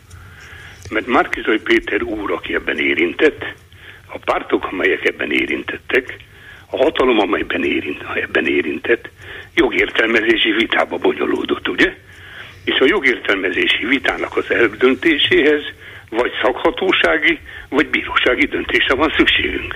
Ameddig a vizsgálat nem mutat ki jogsértést, addig meggyőződésem szerint ideje korán bírságolásról beszélni, ténymegállapításokról lehet legfeljebb. Tehát én azt gondolom, hogy amíg a vizsgálat nem derült fény, és nem mutatja ki, hogy itt történt finanszírozás, addig meggyőződésem szerint nem érdemes ütköztetni az érveket. Az, az ügyvédek egyébként hajlamosak arra, hogy, hogy mindig azt az érvrendszert fogadják el, ami az ügyfelüknek érdekében áll. Tehát lehet érvelni amellett is, hogy bizonyos sérti a pártfinanszírozási szabályokat, és lehet érvelni amellett is, hogy itt minden rendben volt. Amit szögezzünk le egy mondattal, szögezzük le, a magyarországi kampányfinanszírozás és párttámogatás olyan kusza, és annyira ellentmondásos, és annyira káoszos, hogy ebben tényleg ember legyen a talpán, aki el tud igazodni. Ezt maga a vizsgálat is mutatja, és annak elhúzódása is. Hogyha az derülne ki, nem fog, de nyilvánvalóan például a kormány propaganda nagyjából ele irányul, hogy hát persze tudjuk, hogy a Soros támogatja a dollár baloldalt, az ellenzéket, és a választási kampányt is, no de Soros György magyar állampolgár is ha egy Soros György nevű gazdag amerikai magyar állampolgár úgy dönt, hogy én nekem van arra 5 millió dollárom, hogy támogassam az ellenzék kampányát, megteheti? Haló? Ujjaj, akkor ez a vonal még, mégse, mégse tökéletes. Meddig hallotta, a, kér, meddig hallotta a kérdésemet? Sor, Soros Gyuri bácsinál Igen, igen, le. hogy ha ő, mint amerikai magyar állampolgár úgy dönt, hogy támogatni akarja az ellenzék kampányát, mint más magyar állampolgárok is megtették, tízezer számra, megteheti? Igen. A határozat meggyőződésem szerint igen. Az ide vonatkozó jogszabály ugyanis elég világosan beszél. Pártokat, csak magyar állampolgárok személyesen támogathatnak. Itt egyéb jogi személyek, meg nem jogi személyek szerepe kizárható. amit pedig a vita alapját képezi, bolgár úr kérem. Ez pedig az, hogy itt két ütemről beszélünk. Az egyik a pénzgyűjtés, annak az átutalása, úgy tudom az MMM számlájára, ez az alaptörténet, és utána annak a felhasználása. Mert én ott vélem a differencia specifikát, hogyha valóban Soros Györgyök és magyar állampolgárok gyűjtöttek, és beutalták az MMM-nek, ebben nem látok semmi kifogásolni valót két okból. Az MMM nem párt, tehát nem vonatkozik rá a pártfinanszírozásra vonatkozó rendelkezés. De amikor már jogi személyként részt vesz egy kampányban, és a közös kampányt finanszírozza plakáttal vagy bármi mással, akkor már ő beleeshet a tiltott finanszírozás kategóriájába, mert nem magyar természetes személy.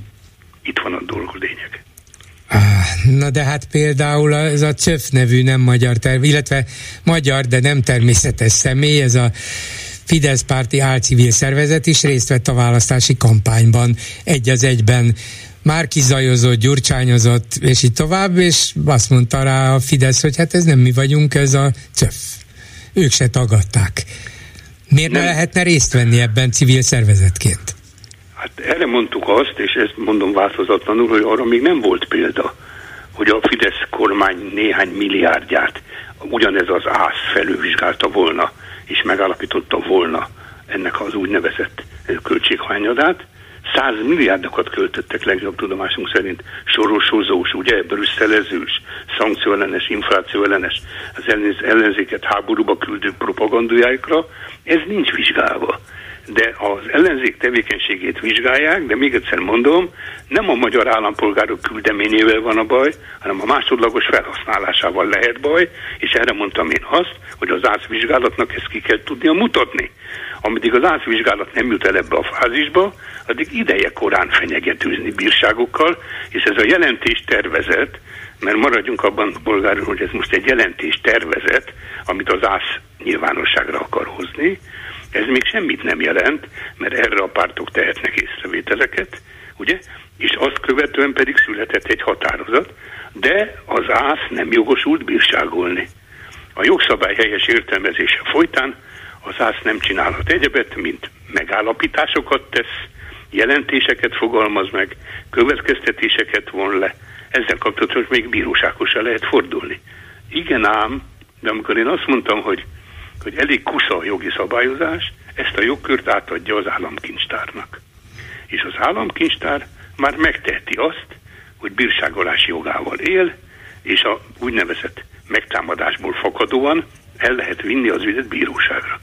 Következésképpen az ügy még sehol se tart, arra viszont teljesen alkalmas, hogy politikai fegyver legyen, egy évvel a választások előtt megint csak felemelje a mutatóját a hatalom, és azt mondja, hogy kedves ellenzék, ne ugrándozzatok, mert mi ezt az eljárást megindítjuk, és ezzel az eljárással akkor mehettek védekezni, ahogy rákényszerítették az MMM elnökét is arra, hogy védekezzem.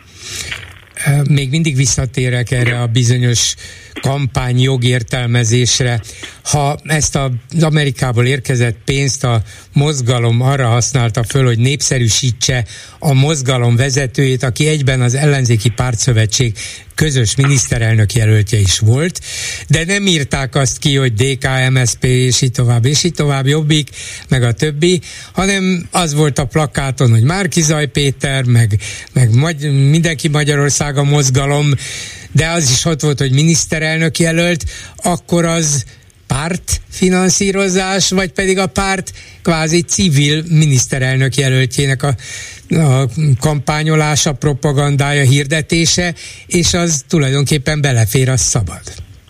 Hát ez az, ami a vita tárgya, mert a jogszabály helyes értelmezéséből az következik, hogy társadalmi szervezetként lehet gyűjteni adományokat bárhonnan, bárkitől, de mint jogi személyiséggel rendelkező egyesület nem volt jogosult arra, hogy a pártokat akár érdemben, akár pénzzel, akár mondjuk plakátokkal támogassa. Na de ha nem a pártok voltak, ha nem a pártok voltak a plakáton, hanem a mozgalom vezetője, mondjuk, és ő fogalmazott meg jelszavakat, hogy hogy küldjük el Orbánékat hova, avval nem látok semmiféle problémát, hogyha nem születtek volna, és ezt majd bebizonyítja az eljárás, születtek-e közös plakátok.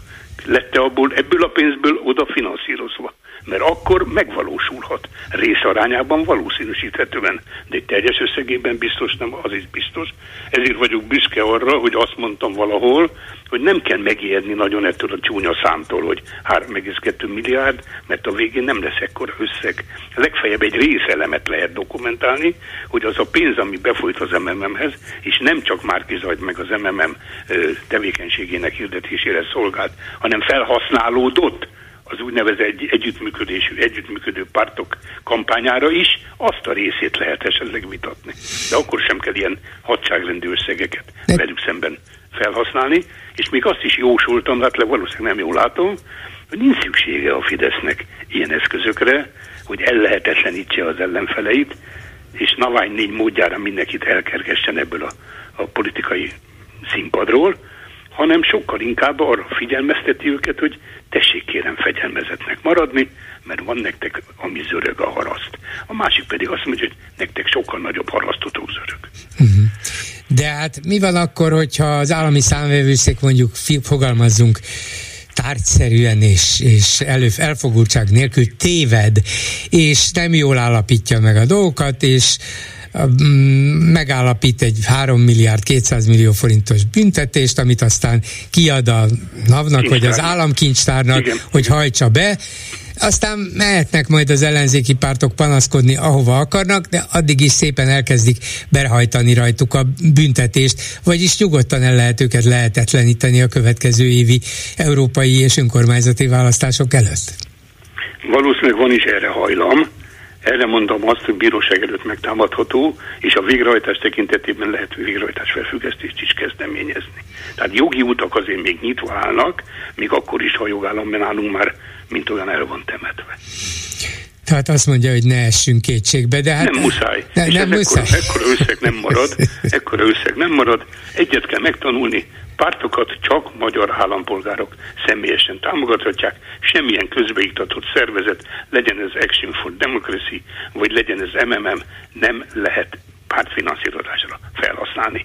Ha mhm. ezen érik őket, akkor bizony járhat valami bünti, de hogy nem ilyen nagyságrendben, az biztos. Köszönöm szépen Magyar György ügyvédnek, minden jót, viszont hallásra. Én is minden jót kívánok. Háló, jó napot kívánok! Tiszteletem, bolgár úr, László vagyok, és azért telefonálok, mert ha nem is hosszú ideig, de egy vidéki városnak egy, voltam egy városfejlesztési irodájának a vezetője mérnökemberként, és nagyon örülök, hogy hallottam az előző, tehát az egyik hozzászólót, és elnézést kérek, hogy nem emlékszem a műegyetemi tanár úrnak Orosz a nevére. Csaba, Orosz Csaba.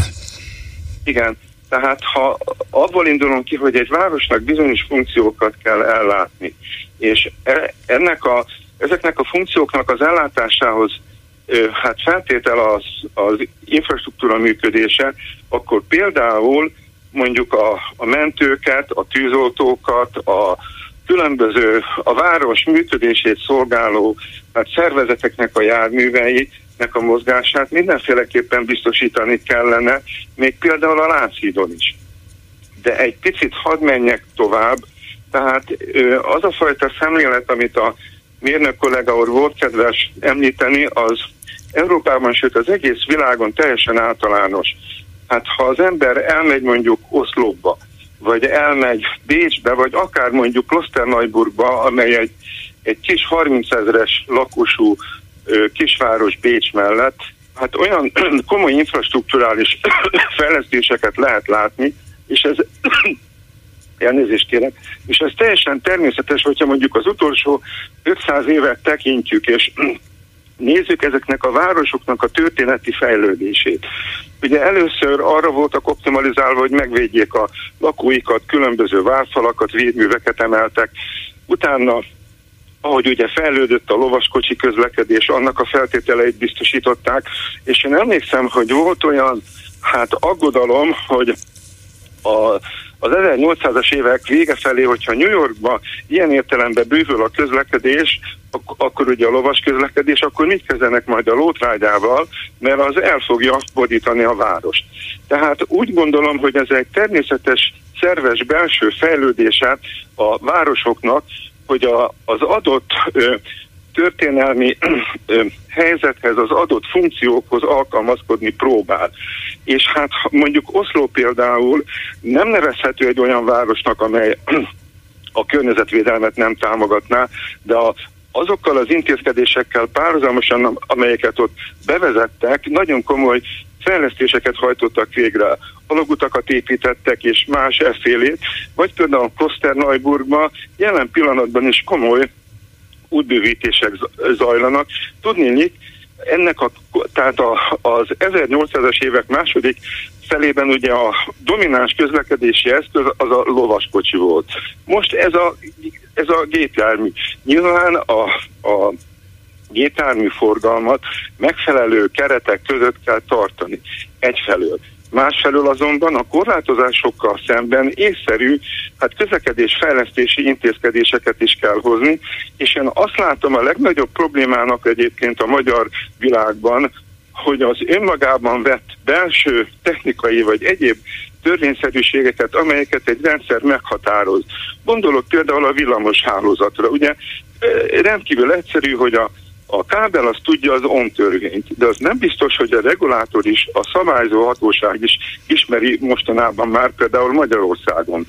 Na most, hogyha ezt az analógiát tekintjük, akkor hát rendkívül fontos lenne, hogy azok a műszaki, technikai, városfejlesztési, városi funkciókat szolgáló technikai eszközök és infrastruktúrák, azok megfelelő módon harmonikusan illeszkedjenek, megfelelő kompromisszumokkal egyébként azokhoz a követelményekhez, amelyeket velük szembe állítanak egyfelől, másrészt pedig a teljesen jogos környezetvédelmi hát szemléletet is hordozzák. Még egy titkot hadáruljak el, én 7 évig voltam a Magyar Megújuló Energia Szövetség elnöke is, és hát nagyon gyakran találkoztam olyan hát felvetésekkel, amelyek önmagában, hát, hogy úgy mondjam, tudománytalanul, meg hát azoknak a belső törvényszerűségeknek a hiányába hát jöttek létre, amelyek alapvetően meghatároznák például egy energetikai rendszer megbízható működését. Nem akarom ezt a kérdést részletezni, de ha az a szabályzás, meg az a reguláció, amely ugye vonatkozik valamiféle akár ö, városi funkciók ellátására, vagy bármilyen más technikai belső törvényszerűségek szerint működő rendszernek a szabályozására, hogyha azok nincsenek összhangba a reguláció, a belső technikai működéssel, akkor ebből hatalmas problémák származnak, és engedje meg, hogy elmondjam, hogy korábban a Magyar Energiahivatal munkatársaként Kaderják, ki akkor a hivatal elnöke volt, és hát a, a hivatal számára földolgoztam a nagy, a nagy kaliforniai rendszer összeomlást, az úgynevezett blackoutot, és ott is az volt a fő problémának az oka, hogy a a reguláció, a szabályzás, a jogszabályok, amelyek alapján ezt a rendszert megkísérelték működtetni, ezek nem voltak összhangban azokkal a belső szabályokkal, amelyeket önmagában egy rendszer hordoz. Elnézést, hogy ilyen Ér- Érdekesek a példái, de ha a Lánchidi döntést nézzük, hát ebből most akár így döntenek, akár úgy, illetve már megszületett a döntés, azért összeomlás nem lesz. Akkor sem, hogyha ott kisebb lesz a forgalom, és, és akkor se lesz, hogyha visszaállt volna az eredeti. Én ezt nem állítom, hogy itt összeomlás lesz, én csak azt állítom, hogy alapvető városi funkciók biztosítását mindenképpen el kell látni. Gondolok itt a, a tűzoltóság mentő. De azok mehetnek, e- ezek a... Egyfelől. Ezek mehetnek Másrészt továbbra is. Pedig általánosítottam, hogyha állandóan kihagyjuk a rendszereknek a belső működését abból a fajta szabályzási környezetből, amelyet meg akarunk alkotni, és hát sajnos úgy gondolom ez egy elég régi tendencia ebbe az országba, és arra szerettem volna csak rávilágítani, és abszolút nem, hát ennek a konkrét ügynek a kapcsán akartam kritizálni bárkit is, csak hogyha ezt az elvet nem tekintjük, akkor ebből nagyon komoly problémák származnak, és nem szeretnék ezen túlmenően hát, megfogalmazni állításosokat, de úgy gondolom ez egy nagyon jó példa erre is, hogyha a, az ellenzéki vezetők is átveszik azt a hát sajnálatos módszert, hogy, hogy az önmagába vett szempontokat politikai szempontokkal helyettesítik, akkor lehetséges, hogy ez sem az országnak nem használ, sem nekik, sem pedig a szavazóik ezt egy idő után nem fogják akceptálni.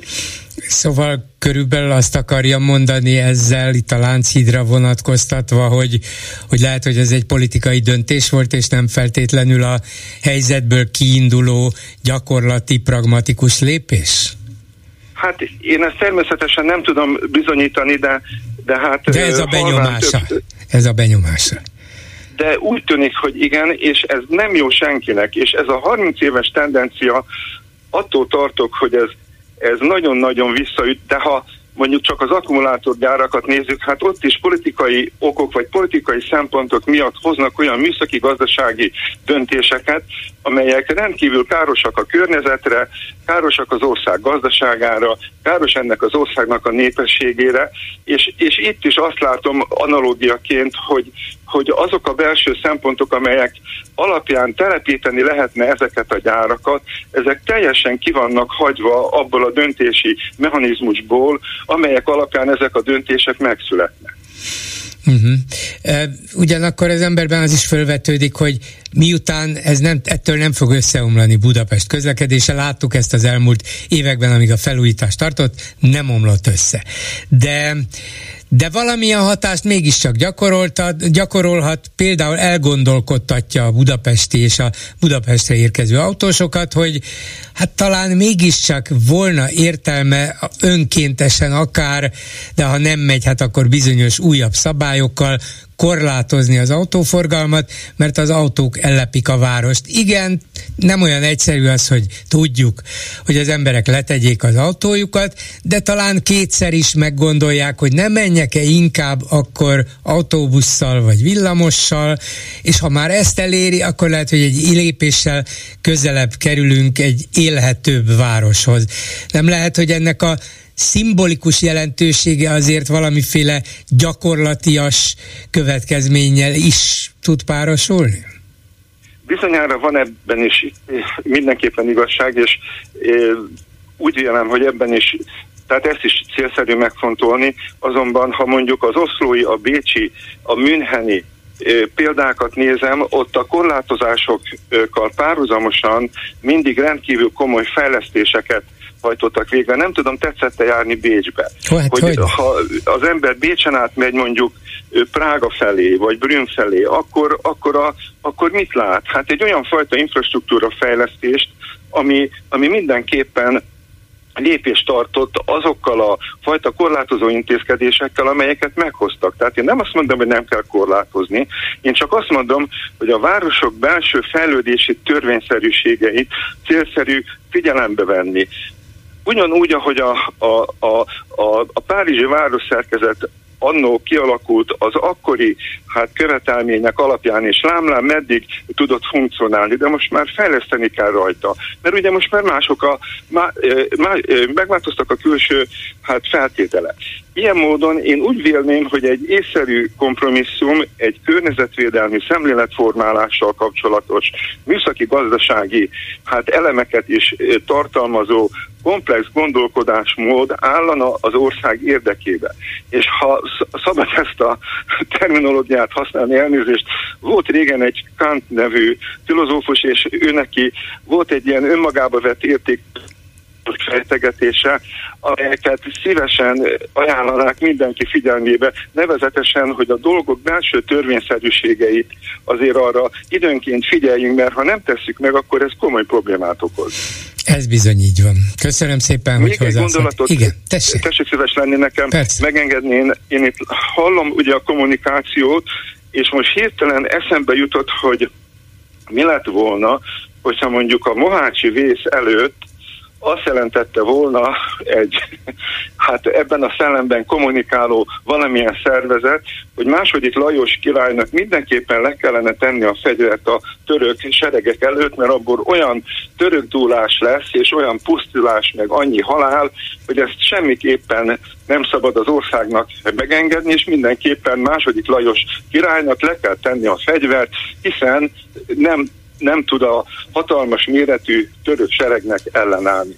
Ezt csak analógiaként mondtam, hogy ilyen természetű gondolatokat kitalálhatna mondjuk az ellenzéki kommunikáció is, mert hát vagy mit tudom én, Bemapót is meg lehetne kritizálni, hogy miért szállt szembe a cár jóros seregekkel, holott mennyi életet megkímélt volna, horribile dicta, még Tetőfi Sándor sem halt volna meg, hogyha Bemapó szépen megadja magát az oroszoknak. Tehát én azt érzékelem, hogy olyan kommunikációs ígyszerek, amelyek, tehát azok az analógiák, amelyek egyébként rendelkezésre állnak, bár kinek is, ez azokhoz az agyröztökhöz valahogy nem jut el, és emiatt sem látom eléggé hatékonynak azt a fajta kommunikációt, ami például itt is megnyilvánult. Értem, köszönöm szépen javaslatait. Minden jót, viszont hallásra! Tisztelettel megköszönöm a legjobbakat kívánom. És egy hallgató ugyan a vonalban van, de egy kis türelmét kérem, mert Lőrinc Saba itt van a Facebook kommentekkel. Szia Gyuri, köszöntöm a hallgatókat. Rögtön az első komment. Amikor T-boy már megfékezhetetlen, 24 órán belül jelentkezzen minden olyan kettő főnél nagyobb lélekszámú magyar település, ahol még nincs legalább egy akkumulátorgyár. Igen, lassan már azokat kell, hát azokat lehet, hogy majd természetvédelmi területté nyilvánítják mind a hármat. De egy elképzelem, hogy egy zsákfaluban is lesz egy akkumulátorgyár. Nem, hihetetlen sebességgel terjednek, az, az, az egészen elképesztő. Az ember azt hitte volna, hogy ó, hát ezek, ezek rémhírek, itt az emberek egymást idegesítik, de közben a legváratlanabb pillanatban és méretekben csapnak be az újabb és újabb tervek, hogy Ácsról eddig fogalmam se volt, vagy legalábbis a, a nyilvánosság nem nagyon tudott róla, hogy Győr egyik kerületében, Győrszent Ivánon készülőben van, igen, ezt hallottuk, ott még nem jelentettek be semmit, de ahogy mennek a dolgok, szerintem Szijjártó Péter hamarosan elrohan oda, és bejelenti üdvözült mosolyjal, hogy sikerült a kínaiakat megnyernünk, Igaz, hogy ott már van tiltakozás, anélkül, hogy tudnák, hogy mi lesz. Igen, ráadásul ugye a Gödi gyárnál éppen ma volt egy hír, hogy az egyik másik telephelyen lévő gyárban komoly problémák voltak, igen, és hogy a dél-koreaiak, bár azok nem kínaiak, hanem mégiscsak egy ilyen szabadabb társadalom, talán jobban ellenőrizhető mm, rendszere, módszere, gyakorlata alapján dolgoznak, de úgy látszik ott is hát ha nem is szabad, de meg lehet szegni a szabályokat. Hát az ő szemszögükből értem a dolgot. Távolra elvi, el lehet vinni egy ö, olyan munkát, ami veszélyes, aminek, amihez külön beruházás kéne, hogy biztonságos legyen. Azon agyalok, írja az egyik kommentelő, mit fog érni, mit fog érni egy későbbi felelősségre vonás, amikor majd nyilvánvaló visszafordíthatatlan környezeti katasztrófa helyzet alakul ki Magyarországon. Hát ez, ez, ezt nem tudom elképzelni, ezt az, ezt az állapotot egyébként. Hát katasztrófa helyzet talán nem fog kialakulni, azért ennyiben legyünk optimisták, csak már eleve az a kérdés, hogy szabad-e ennyi a környezetre, meg az emberekre is kétségtelenül veszélyt jelentő beruházást csinálni, lényegében párhuzamosan többet is, nem kicsit, hanem nagyon, és szabad-e az ország gazdaságát lényegében erre az egy kijelölt pályára állítani, mert nagyon úgy látszik, hogy a beruházások zöme, a befektetések zöme ide megy, és hát, hogy ez, ez, ez jó-e? Úgy látszik, mintha elkaptuk volna a fonalat, és, és Magyarország az első, amelyik igazán észreveszi, hogy hát erre tart a világ, mi leszünk az elsők, Nyilván a Fidesz ezt meséli be magának, meg a közönségnek, de azért az nagyon nem szokott jóra vezetni, ha ennyire egy irányba visznek egy országot. Nyilván, ha tegyük fel, hogy igaza van a kormánynak, és valóban elsők leszünk ebben, ez nyilván nagyon fog minket vigasztalni, amikor ivóvíz problémáink lesznek, egyéb problémák lesznek. Energia, hát energia. például ehhez óriási energiabefektetés kell, energia nincs, energiát importálunk. Most ráadásul egyre drágábban honnan lesz, miből lesz, mennyire fogja ez megérni, kinek? Igen, elképzelem, hogy a túlterhelésnek megfelelően szépen lecsapódik egy relé valahol, és mint egy lakásban, amikor hasonló probléma van, elmegy az áram mindenütt. Ö, egy másik kommentelő. Az Ácsi új akkumulátorgyárral átverték a kormányt. Azt hazudták, hogy használt vízzel, használt árammal fognak dolgozni. ez a használt áram jó. Ezt nem tudom pontosan, hogy hogyan értetted, de Hát tetszik. úgy, hogy a használt víz, ez a szürke víz, hogy ó, hát mi nem is tiszta ivóvizet fogunk használni, hanem ezt az úgynevezett szürke vizet, Hát ebből ennek analógiájára ez a használat. Na most itt a másik dolog, hogy még a szürke vizet is mielőtt használatba veszik, valamilyen módon tisztítani persze, kell. Tehát persze. az megint, megint energiaigény. Hogyne, hogyne. A, magyarok megszavazták a 11, 11. szankciós csomagot. Ez azért fárhajtotta a propaganda kormánynak, állítja egy kommentelő.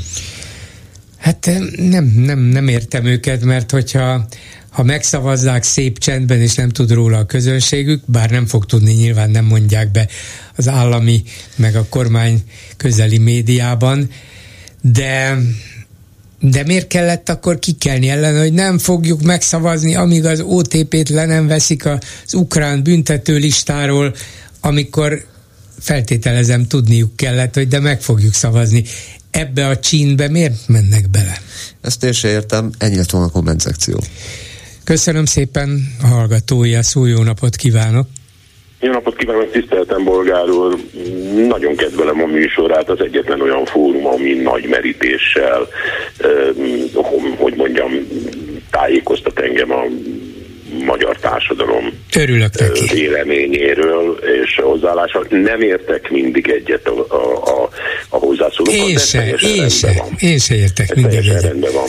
Igen. Miközben vártam, hallgattam a Facebook kommenteket, néztem a 444-en, nem ezért telefonálok, csak ezt egyszerűen nem tudom megállni, hogy ne, ne, ne jelezzem. Biztos tudja, hogy lezuhant a helikopter Horvátországban, és a 444 erről ír, ez egy borzasztó tragédia természetesen. Az egyik illusztrált kép az arról szól, és hát lidért borsózik a hátam, hogy Kálinger Roland tábori lelkész megszenteli a szolnoki bázis H-145 M több céli könnyű helikopterflottáját. Hát, igen. Hát, hát az SMA meg komolyan ilyen középkori ö, seregeket megáldó papok jutnak az eszembe filmekből, mert hát akkor még nem éltem. De hát ha a miniszterelnök irodáját fölszente, megszentelik, akkor... Igen. Akkor a azért, az még, hát azért ez egy katonai helikopter. Ez mit, miért szentelik meg, vagy miért szenteli meg az SMA meg. De ez most ez csak így köz, köztes, amíg várakoztam, amiért telefonáltam, hogy mint uh, demokrata tiszteletben tartom a fővárosiak véleményét, még akkor is, ha csak 9% szavazott arról, hogy a Lánchíd ne legyen, ne legyen autók által használható híd a fővárosban. És amiért telefonáltam, az arról szól, hogy úgy veszem ki a szavaiból, hogy ön, ön is annak a pártján van, hogy az elektromos autók azért azért hadd menjenek át, mert környezet. Nem, en, nem foglalkoztam ezzel eddig, Mint csak a hallgató. Ja, igen, a hallgatót hallgatva elgondolkoztam azon, hogy tulajdonképpen lehet, hogy ez egy észszerű kompromisszum lenne. Aztán nem eszembe az. jutott ellenérv is persze, de nem az. Nem az. Na mondja, miért? Én onnan indulnék ki, hogy egyáltalán nem el, el, eldöntött, hogyha az elektromos autók akkumulátorának az előállítása és az arra hasznosított energia és a feltöltéshez használt energia összevetve a korszerű ö, benzines, akár dízel autókkal nem biztos, hogy annyival, annyival tisztább, mint ahogy azt sokan kommunikálják, és ami leginkább fölháborít, az az, az hogyha az elektromos autókat ráengednék a Lánchídra, mint egy környezetbarát ö, megoldás. Azokat az autókat, akiket nem engednek rá az autókra a többieket, jelzem, arról nem szavaztak, arról nem döntöttek a fővárosiak, hogy az elektromos autók mehetnek, Igen, arról döntöttek, hogy nem mehetnek az autók. Igen. Tehát ez már egy nagyon érdekes kis oldalvágás lenne. Egy kis kapu, amit, igen, kis kapu, amit valakik kiharcoltak. De én nem tudom ki, hát ez nem erről szólt a szavazás. Persze, persze igen, igaza van. valami ilyesmit, nem, hogy nem, az elektromos autók menjenek, mert én nem olvastam. Én sem. Lehet, hogy én tévedek a, ebben a dologban.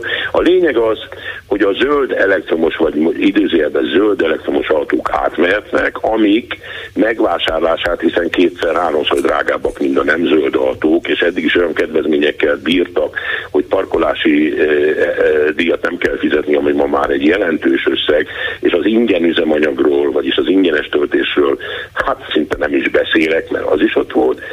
Most még ez a fals zöld megoldás azt jelenti, hogy a nem elektromos autók, hogyha Budára igyekeznének, és nem a Budapestet elkerülő gyűrűn, akkor vagy a Margit hídon, vagy az Erzsébet hídon jelentős kilométer többlettel kellene eljutni a céljukhoz, és ez a jelentős kilométer többlet sokkal inkább megterheli a város légszennyezettségét, egyéb forgalomról és idegeskedősről nem beszélve, mint hogyha átmennének.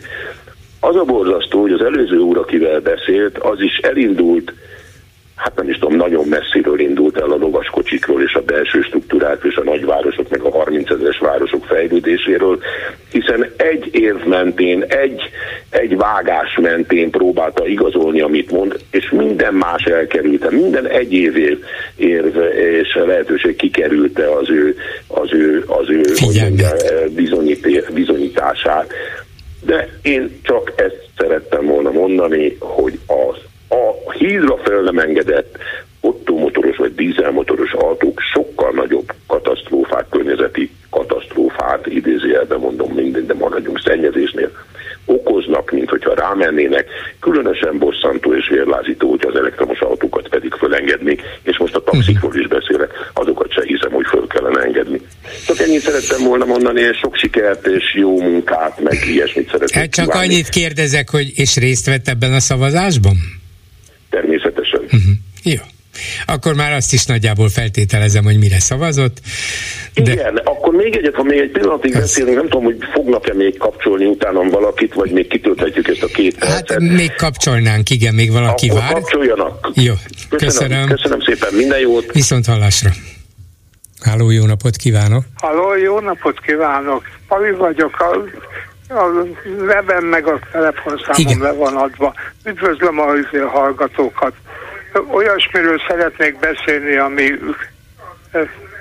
hát elég kellemetlen. A Horti Miklós ügyről. Igen. Tulajdonképpen Budapestnek a polikbombázása részben az ő dicsősége is, mivel hadat üzentek Amerikának. A másik hogy nagyon ügyetlen volt a, a kilépéssel, a háborúban való kilépéssel. A édesapámnak szeren, hát szerencsétlensége volt, hogy ott volt, a, mint katona a, amikor beolvasták a kilépési dekrétumot.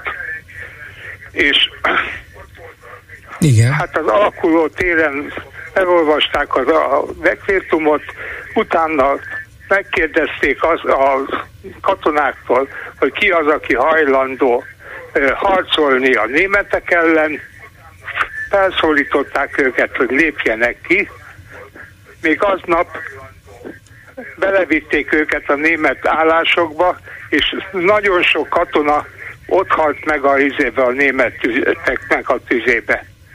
Tehát a magyar tisztikarnak az árulása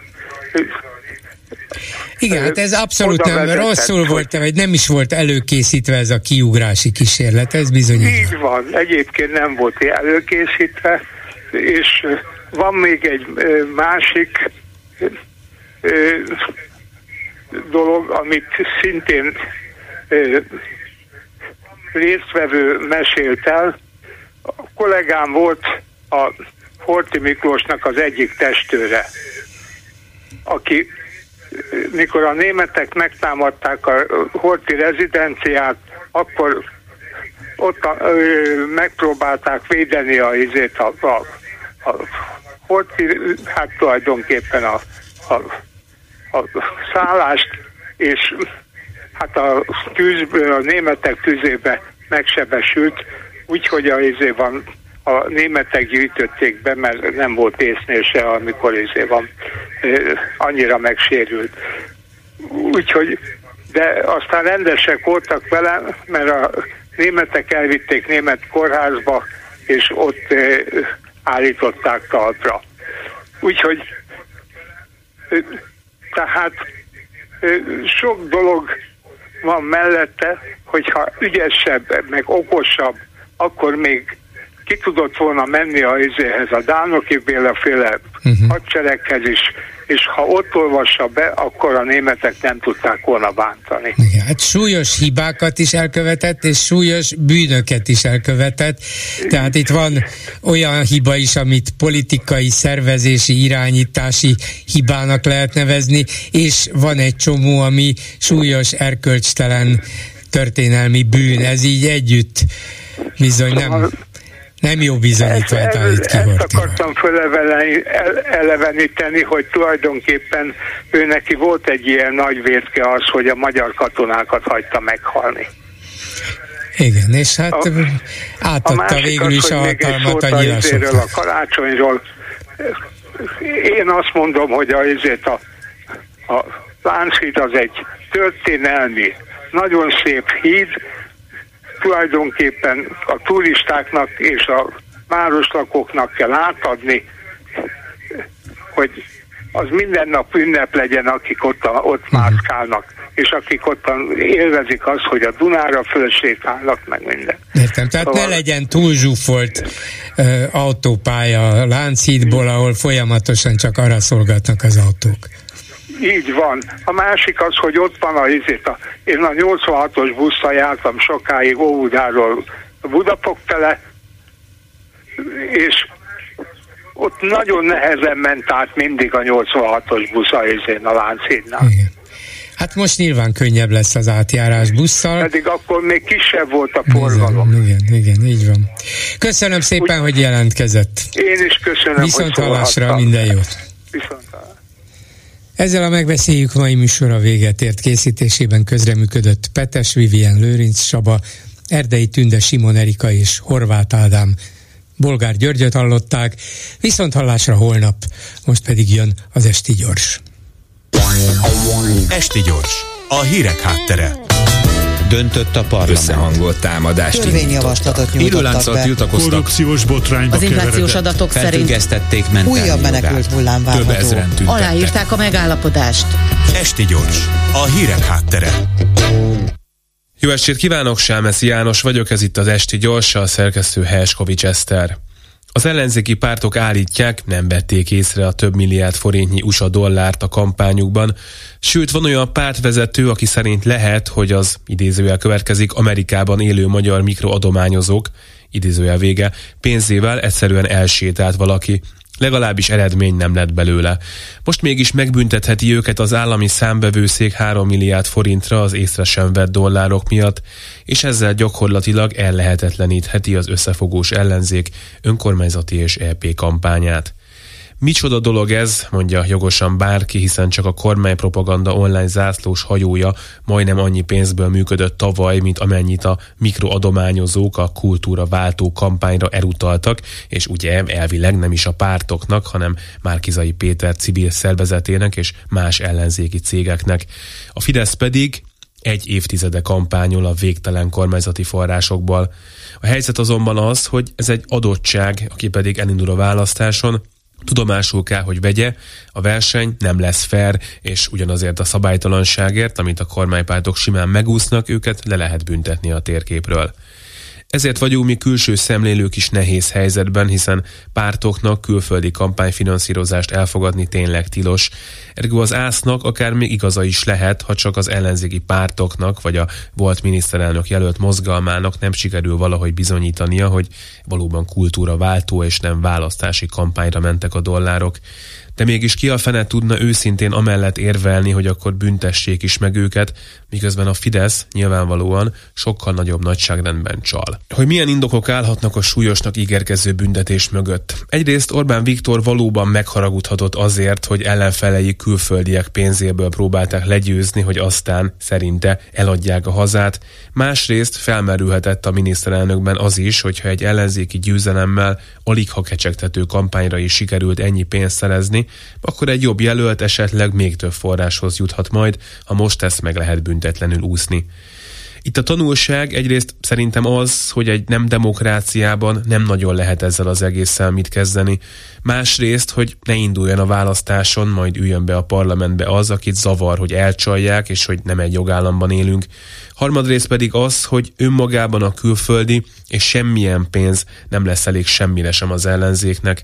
A Fidesz nem így, és főleg nem azzal fogják legyőzni, hogy több forrásuk lesz náluk, mert nem lesz. Ezekből a dollárokból sem futott a másra, csak új autókra, nyaralásokra és megtakarításokra valakiknek, és talán egy akkora büntetésre az ellenzéki pártoknak, hogy még azon a két választáson sem tudnak majd érdemben kampányolni, ahol egyébként a legtöbb értelme lenne.